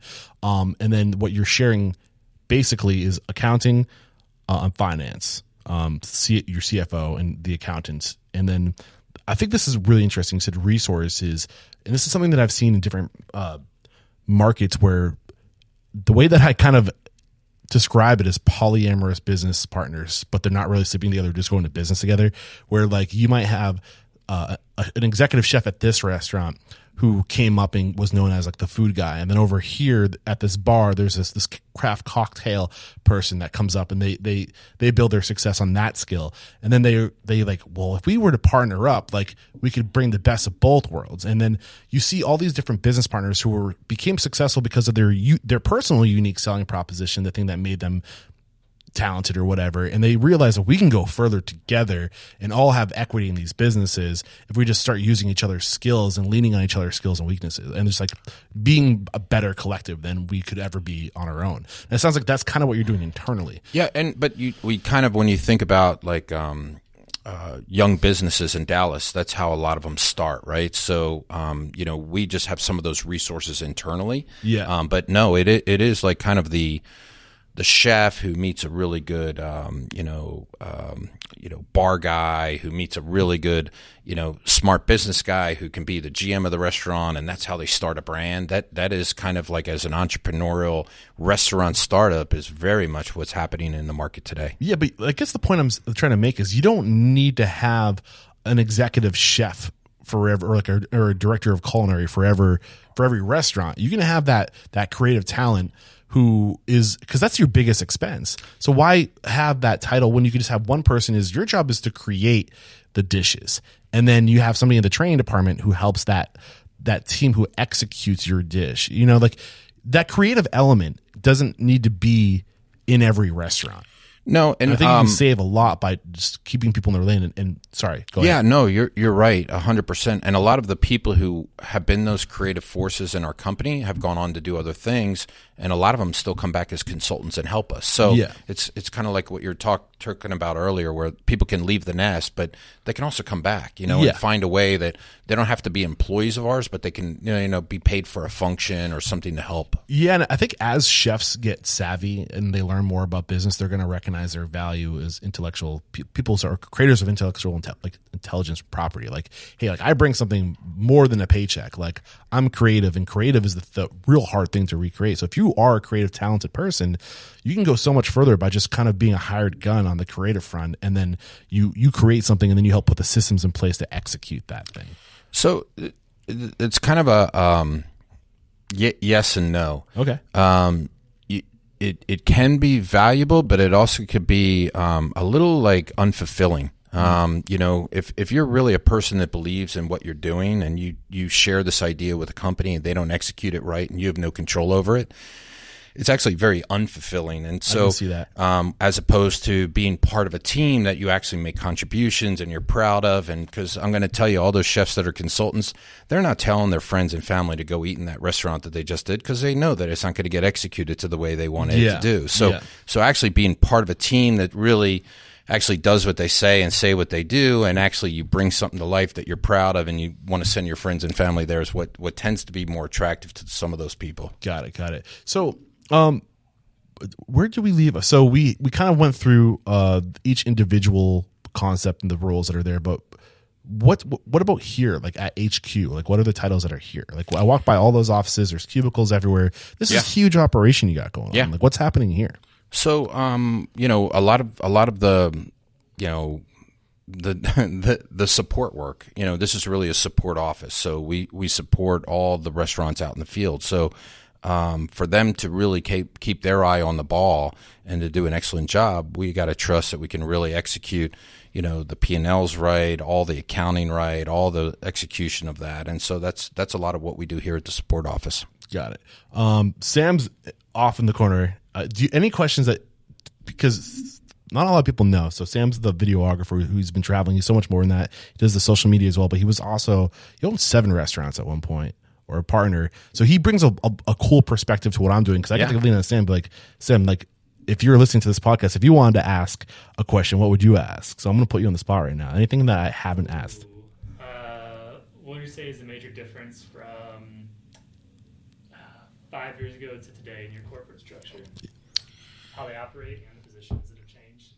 the positions that have changed because we're in a, a fairly big um, growth mode is definitely on construction and development we had to bring in more talent to be able to execute that i mean it's just it, it's harder than it looks and in particular today with the cities you know um, and tho- those decisions on that are, are huge because they'll make or break you if you have a pick a pick a, a site and it's it's not the right site or you don't execute it i mean it, it could really especially a small company it, it can make a really uh, um, a bad trajectory for you, you know. So, um, but I, I think that's where we've really added talent and layered it in and construction and development and put resources behind it to really do a better job to for over the last um, five years to be able to scale to the next, you know, five to ten years effectively, and also too um, financial. I just think that when you have uh, a finance team that treats the money like it's their money and they're really like um, focus on good systems and procedures,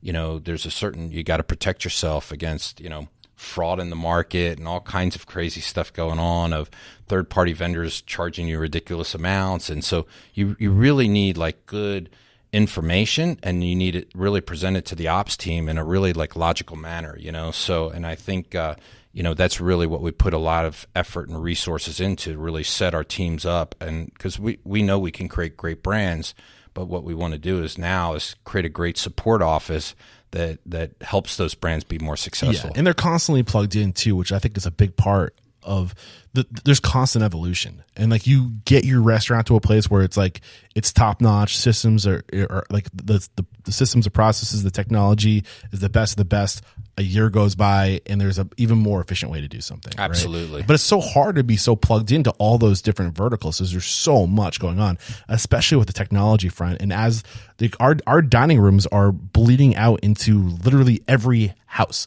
because now we're not limited by how many people we can seat in our restaurant with takeout you know like but that world is so vastly evolving and it's so it can be like so hard to keep up with so you need specialists to be yeah our, this. our IT department is certainly the other one that's really scaled and Yeah. and and think about it everything's on the phone right so um, even when um, people choose restaurants you know it's it's a relationship between IT and marketing because you need the right content on there that's really defining what you are and then you need that presented to the consumer that in a, in an attractive way and a, an easy way for them to access that information on the phone to make good decisions Yeah. So where where are you today in like as far as like moving forward into the future, paying attention to the trends, where the industry is going? What are you what is Front Burner FB Society doing to evolve and to stay relevant going into the future? How are you evolving right now?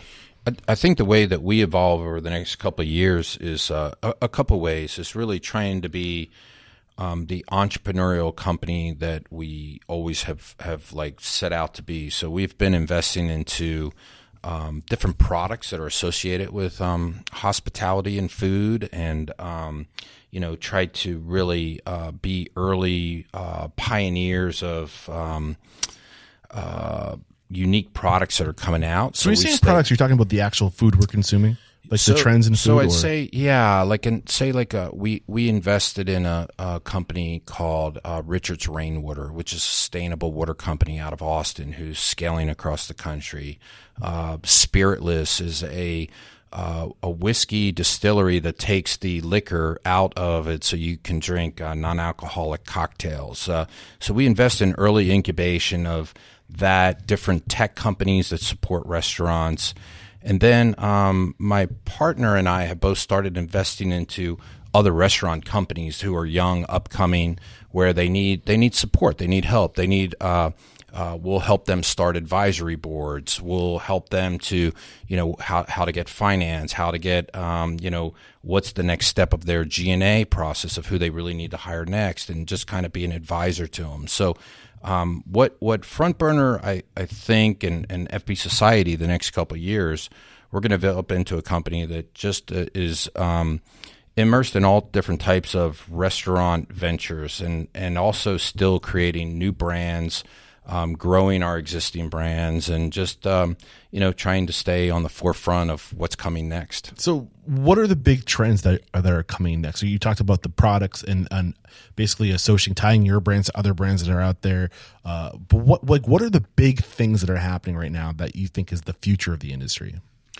So uh, I think um, there's I could, I could go we could talk about technology because that's that's that's an obvious one that that it's already kind of already been o- overdone to a certain degree. Um, we could talk about um, you know real estate and where people are going, but I think the big thing is just people and resources and um, you know, when you think about uh, the companies are going to be successful, it's going to be the people with the best talent. And how do you keep the best talent? How do you attract the best talent? And thinking about what your employee needs today to what they needed five years ago is does take a lot of like forethinking of where where it's going, and and it is. Uh, the, the the restaurant company with the best talent is going to win every time. So that is really where it's going, and we're putting a lot of resources into thinking through how, how do we really uh, create special moments, special times. How do we how do we attract people to our brands? And and you got to have good brands to attract people that they identify with. So, you know the next question, right? how do you attract people to your brand? How are you getting these, this, this talent? What are you doing to attract? So this if talent? if you if you um you know and and it's funny our our messages aren't things that you shout from the rooftops it's just be subtle you know? I think that if you if you're bragging on it versus just being it and living it it's different. Like the sustainability of 60 i think of, uh, really attracts a young person who is interested in wine you know? And and they see it all in, almost as a journey where I, I can work for this company and it'll teach me all this stuff and and let let me explore that interest that I have. Um, so I, I think a person who would work at, whis- at Whiskey Cake specifically might have a real interest in uh, brown spirits or just could be interested in you know like you know local farming and things like that. So I think when when a brand is on a mission, it kind of attracts a certain person, and you really those people thrive and grow in that, and it, and it presents more opportunities because you need you need managers, and then you need general managers, and then you need uh, VP of Ops, and and this person who really becomes an expert on that subject matter becomes a person that could lead that brand. And I, I've been through the journey myself, and it's not like I'm that exceptionally smart or talented. So anyone can do it. It just you just have to you know be at the right time, have the right teachers, and anyone could follow that same journey that I've been on. Yeah, what do you think the biggest challenges are going to be going to the future for restaurant operators? And like, what are those challenges? So so restaurant operators as someone who's operating a restaurant or, or, or restaurant owners and, and what's happening in the I say owners. Okay, so because I, I think when you look at um, right now the real estate market, it's it's more expensive than it's ever been uh, on the rents. It's more expensive on construction costs, as much as thirty percent of what it was two years ago. Um, and the whole economics of it, and then you know the different states. In each state, there's different liquor laws, um, there's different labor laws, and so I, I think um, uh, an owner that really wants to scale um, man, you need an army to figure all this out because Yeah. it is it is uh, more challenging than it's ever been and Yeah. more confusing than it's ever been. And Yeah. you might think you're absolutely doing something right, but then you're in a different state and they have different laws, and it just you didn't mean to do it, but it, it had happened. Yeah, So exactly. I'm surprised you didn't mention labor expenses going up. Is is that something that you're experiencing as well? It, it is, but um, I think it's a necessary. Um, la- labor uh, is going up, but it is, um, you know, it, it it all still works, you know. And um, in particular, when you look at where we are operating out of Texas, it's it's got you know, better labor laws than other states. So, Yeah. and as we're moving into the southeast, it all it's all a little bit different um, models, but it, it, you know, if the consumer is um, used to paying those prices and you have elasticity, it just it, and you just then it just comes down to good uh, execution. Yeah. So Restaurant Unstoppable's mission statement is to inspire, empower, and transform the industry. We're definitely inspired after listening to your story. You've given us a lot of great advice and knowledge. But around this idea of transformation, in your opinion, what needs to change? If we're going to move into the industry and make the industry better, uh, what are the things that you think need to change about our industry? I think I think um, I, I think the the industry needs to continue to give back. I, I think there's missions like um, you know some of the things that we've started with um, you know through COVID. We actually created a a nonprofit called um, um, Furlough Kitchen. Uh, and you mentioned walk-ons earlier; they're very cool guys. Uh, they actually actually opened a couple furlough kitchens in their restaurants during the, the whole COVID episode. So, I think giving back and really finding ways that uh, restaurants can um, really be uh, more than just giving gift certificates to uh, you know fundraisers, um, be a real bigger part of communities. And I think that uh, you know that's what we're we're seeking to do with some of our missions of you know supporting Ukraine, of always trying to find something that we can do to help out and. And and we we do still give lots of gift gift certificates, but uh, as a mission, what I would like to do and see restaurants do is be a, a bigger part of the community than just just being that. I think one thing that really puts that into perspective that I, I think we've lost sight of what restaurants were uh, and what what are you know what we evolved from and as the hospitality industry restaurants bars pubs taverns they were the the central point the more important than than churches at one point. Going back i'm talking like when we were like settling this country you know like every to be a town it was a i think a law a rule that you needed a pub because that was like the spoke. That was the center of everything. Like you got your mail there, you got your news there, you got, you did your politics there, you did your selling. Like it was the center. Like literally revolution started in, in bars and it was, it was places where people came together to talk and to make change, to communicate. And it was the community and I think we've gotten away from that where it's no longer the community. It's a place to go get a meal and it's very, it's become much more transactional. I think we need to kind of reconnect with our roots and, and say that, Hey, we, we influence people. We are influencers. We can create change. People listen to us. We have pull. We have influence. Let, let, let's do something to make a better future for everybody. What's going through your mind? You're shaking your head. So, um, last night, um, one of the companies that I'm an investor is here locally called Truckyard and uh, the owner of Truck Yard, a good friend of mine, Jason Boso, he built this new Truck Yard restaurant. Past guest on the show as well. Uh, uh, yeah, Jason's an amazing guy, and so so we're sitting there last night, and it's just the opening night of um, you know this property out in Fort Worth and Alliance, and uh, there's no TVs, and uh, you know it's shocking because I'm like, Jason, there's no TVs. He goes, I want people to talk to each other.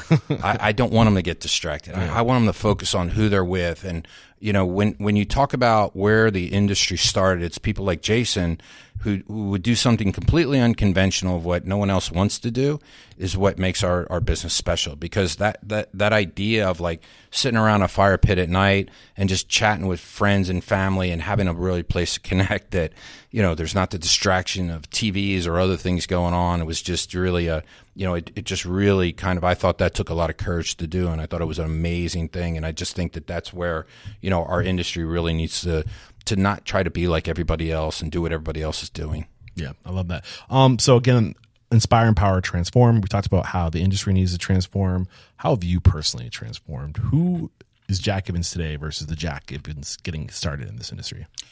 You know, um, I, I think if there's anything I could go back and change, um, I would change one thing, and that I would have gotten on my entrepreneurial uh, journey sooner. Why is um, that?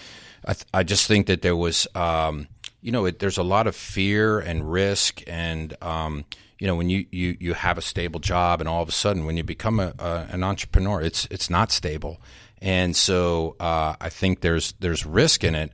But I, I wish at that time I had just started a little earlier yeah. because uh, there's such a, um, a feeling of satisfaction and fulfillment of creating things. Um, having vision, sharing it with other people, you know, creating teams, you know, it's just it's it's an amazing journey and I think yeah. that uh, uh, people are a lot more talented than they realize. They just get stuck in a job and it, it does. It takes courage and it takes partners and, and all those things to, to break out of that. But yeah. I think it's all doable. And yeah. I think that uh, if anything, I would I would encourage people to take a leap. I'm just thinking like when you're younger, it's it's easier to take a risk. You can recover much easier. No question. You yeah. can go move in with mom and dad if you if you you know like there's things you can do when you're younger. You can recover from risk easier. And I think the other big part of this success just a lot of it just has to do with persistence over time. So the sooner you start, this you know it might not happen faster but you'll be able to experience that excess for much more of your life because you started earlier right i, I think so and it, it's a uh, when you um, it, it the what happens is I think a lot of companies is they they get you where you have kids you you know you're afraid to take it because yeah. you, you, you know you got a life you got to take yeah. care of other people too and it just it's hard to do you yeah. know but uh you know, I, I think that uh, the sooner you do it, the, the better off you are. Got it. I love this conversation. Seriously, uh, one more quick break to thank our sponsors. We're going to bust out a speed round. This episode is brought to you by Pop Menu. Look, I don't need to explain to you that restaurants have been hit hard over the past few years, which means restaurant owners and their staff have been working harder than ever, trying to meet the demands of in-person hospitality can be demanding, which is why I recommend pop menu answering. Pop menu answering turns every restaurant phone call into an opportunity. This is because it uses artificial intelligence to answer the simple questions that are tying up your phone lines, like can I make a reservation? Or where are you located? Or what are your hours? And over 50% of restaurant guests are happy to have their questions answered by an automated system. Within the Pop Menu platform, you can customize answers for your restaurant and choose the voice your guests hear and even send follow-up links via text message. Pop Menu answering picks up your phone call 24-7, 365 days a year, allowing you and your team to focus on what matters most, your guests in-house. The time is now to prevent lost customers and impress your guests with pop menu answering. And for a limited time, my listeners can get $100 off your first month plus lock in one unchanging monthly rate at popmenu.com slash unstoppable. Go now to get $100 off your first month and learn more about Pop Menu's full collection of tools at popmenu.com backslash unstoppable. We are back and it's time to bust out a true speed round. I know you're a busy de- guy today. We're going to try to wrap this up quick for you. Uh, what is your it factor, a habit, a trait, a characteristic you believe most contributes to your success? I think a lot of coffee. I can feel that. Uh, what is your biggest weakness? Uh, I'd say taking on too much. Oh, I hear that. How do you overcome that weakness? Uh, just reinforce it all the time. I mean, I just, I just, I'm so guilty of it. I want to do it all. Right. Uh, what is one question you ask or one thing you look for when you're growing your team? Um, I think uh, real people, like people who um, you know give you real answers and and aren't fake. Yeah. Um, what is your biggest challenge today?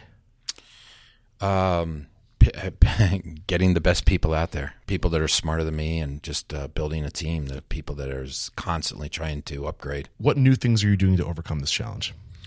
You know, um, we're doing some new testing. I don't know if you have heard of Strength Finders. Uh, yeah, it's like the personality testing, right? It's pretty awesome. Yeah. And I think it's really kind of helping me to connect better and understand what uh, people's strengths are that I can really build on. And, and uh, it also helps me know myself better. It's yeah. Th- I was just gonna say, like, I think everybody, not just to have your people take it so you can understand them, but those are eye-opening tests, and it's hard to be honest with yourself taking those tests. I remember the first test that was similar to that I took when I was in high school, but I remember answering the questions as if a commercial pilot would be answering them because that's what I told myself I wanted to do, and I wasn't being honest with myself. But the the second and third time I took one of those tests, like I was brutal with myself, and it, it just opens your eyes. It really helps you figure out what path to put yourself. on. it's super. It, it helps you in a lot of ways. Uh, share one uncommon standard of service you teach your team. So this is a way to go above and beyond what's expected from the guests in your restaurants.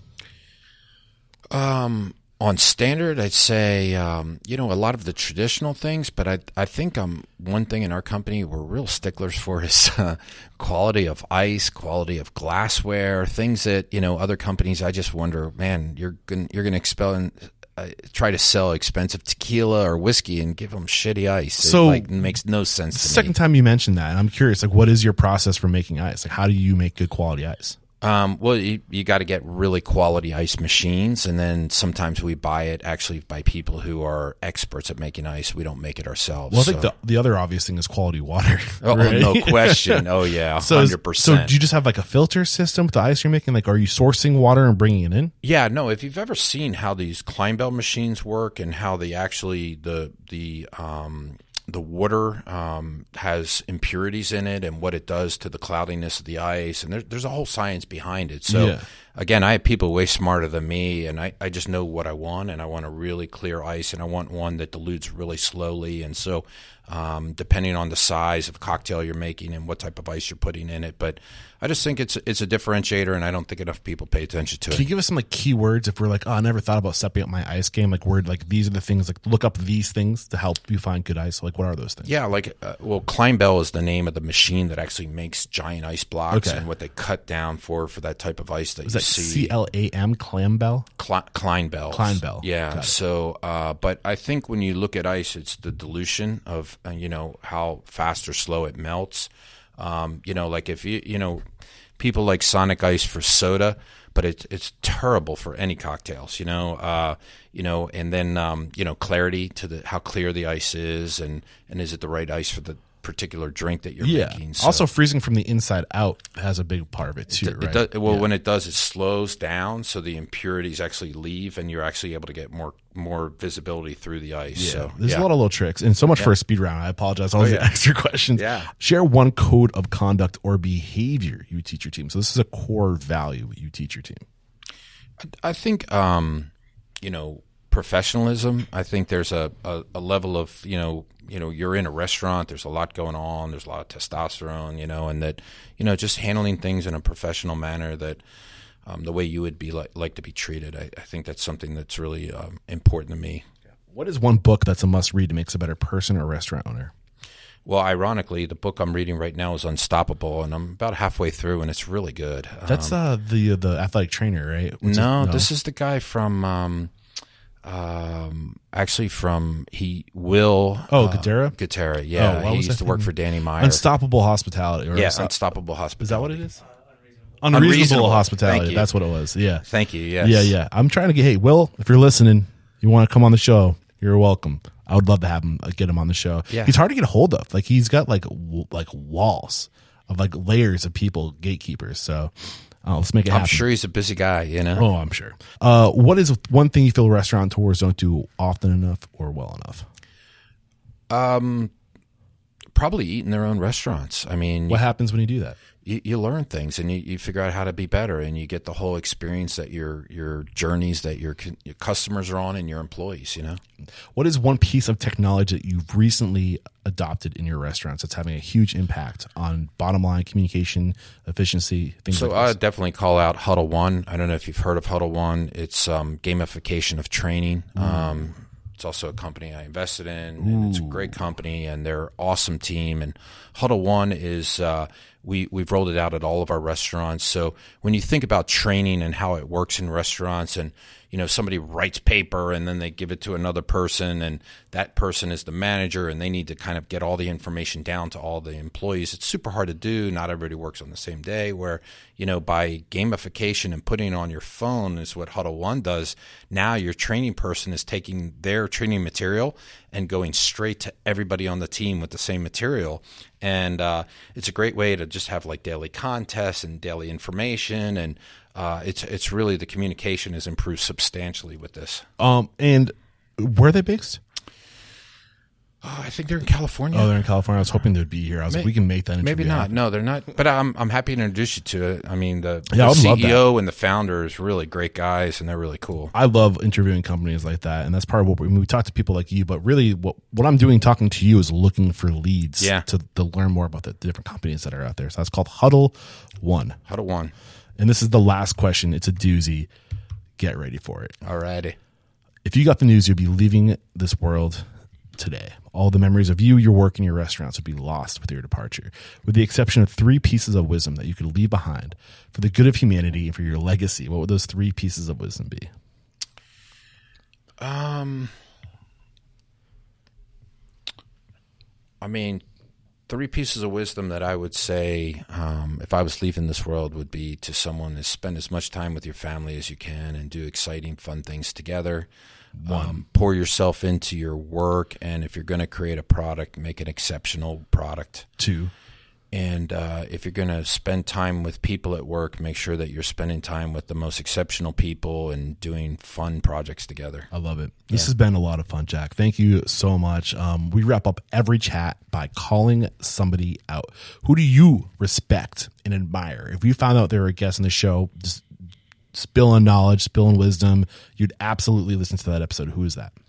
So I'd say um, we mentioned Jason Boso, who I'm, I'm partners with um, in in Truck Yard, and think he's an exceptional uh, restaurant leader. And uh, the other team that I, I've gotten to know and really think uh, is uh, a really cool growing company is uh, Uchi out of Austin, and uh, Tony Montevero is is a really talented CEO, and I think uh, he's he's got a lot of great things to share. Yeah, uh, Tony's been on my radar for a while. I'd love to get him on the show. We connected with Jason uh, back. Uh, he was episode 556, but he's due for a follow up interview because it's been about five years. That was 2018, exactly five years. So I would love, and one of the things I want to do as we're approaching 10 years here at Restaurant Unstoppable is like go back to past guests and be like, what's happened over the past five to 10 years? Like, and really drill down and get specific, get granular. So, Jason, if you're listening, man, I'd love to make that happen. Tony, obviously, you're always welcome as well. And how can we connect with you if we listen to, the, to today's story? Uh, we're inspired by you. Um, maybe we're looking for a career change. Maybe we want to come join your team. What's the best way to connect? Uh, FBSociety.com and uh, our website. Yeah.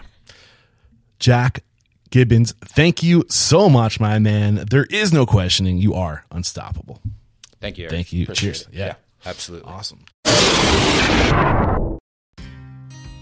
There's another episode wrapped up here at Restaurant Unstoppable. Special thanks to our guest today, Jack Gibbons, for coming on, sharing your knowledge, and man, just so much going on and, and such an incredible career. And I think the big underlying message for me is just modesty and making it about everyone else but you and staying in the background. And uh, man, just what an incredible career. Awesome stuff. So if you're enjoying today's podcast and you want more like it, we need your support. And there's a ton of ways you can support the show. One way is to support our sponsors. Uh, the other way is to use our affiliate links when tools or services are being recommended on the show. Follow up in the show notes. Use those links and thank you in advance. And you can share this podcast with everybody and anyone you know aspiring to be great in the restaurant industry. Uh, we have tons of YouTube shorts right now. If you head over to youtube.com slash restaurant unstoppable, we have tons of amazing shorts that Sam has been working on that are very shareable. Wink, wink, hint, hint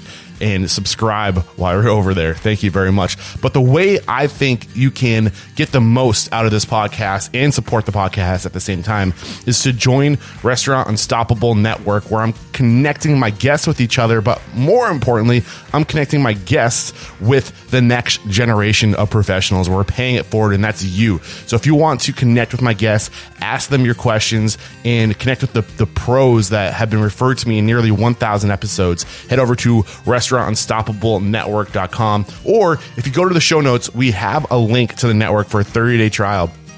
So if you know you just want to go test it out and you don't want to commit and you want to make sure it's right for you, you can uh, you know sign up uh, for 30 days before your charge, and if it's not for you, just cancel. Uh, and what we have going on this week in the network, we have Ask a Pro. Rudy Mick and Bob Sloop are going to be making themselves available to answer any questions you might have. And we also have an Ask a Peer series uh, with Sean Lyons, one of the owners of Germantown Cafe in Nashville, Tennessee, uh, who's just there to talk anything personal. Whether, you know, we, we focus so much on our, our businesses, sometimes we neglect ourselves and we need that support. So Sean's there to, to be your support. And as we go into the future, we're going to have more and more pros available to answer your questions. And I can't say goodbye without saying thank you to Jared Parisi over at Sumadre Podcast and Sam Hall at savandsam.com for all of your help making the show possible. That's it for today. Until next time, peace out.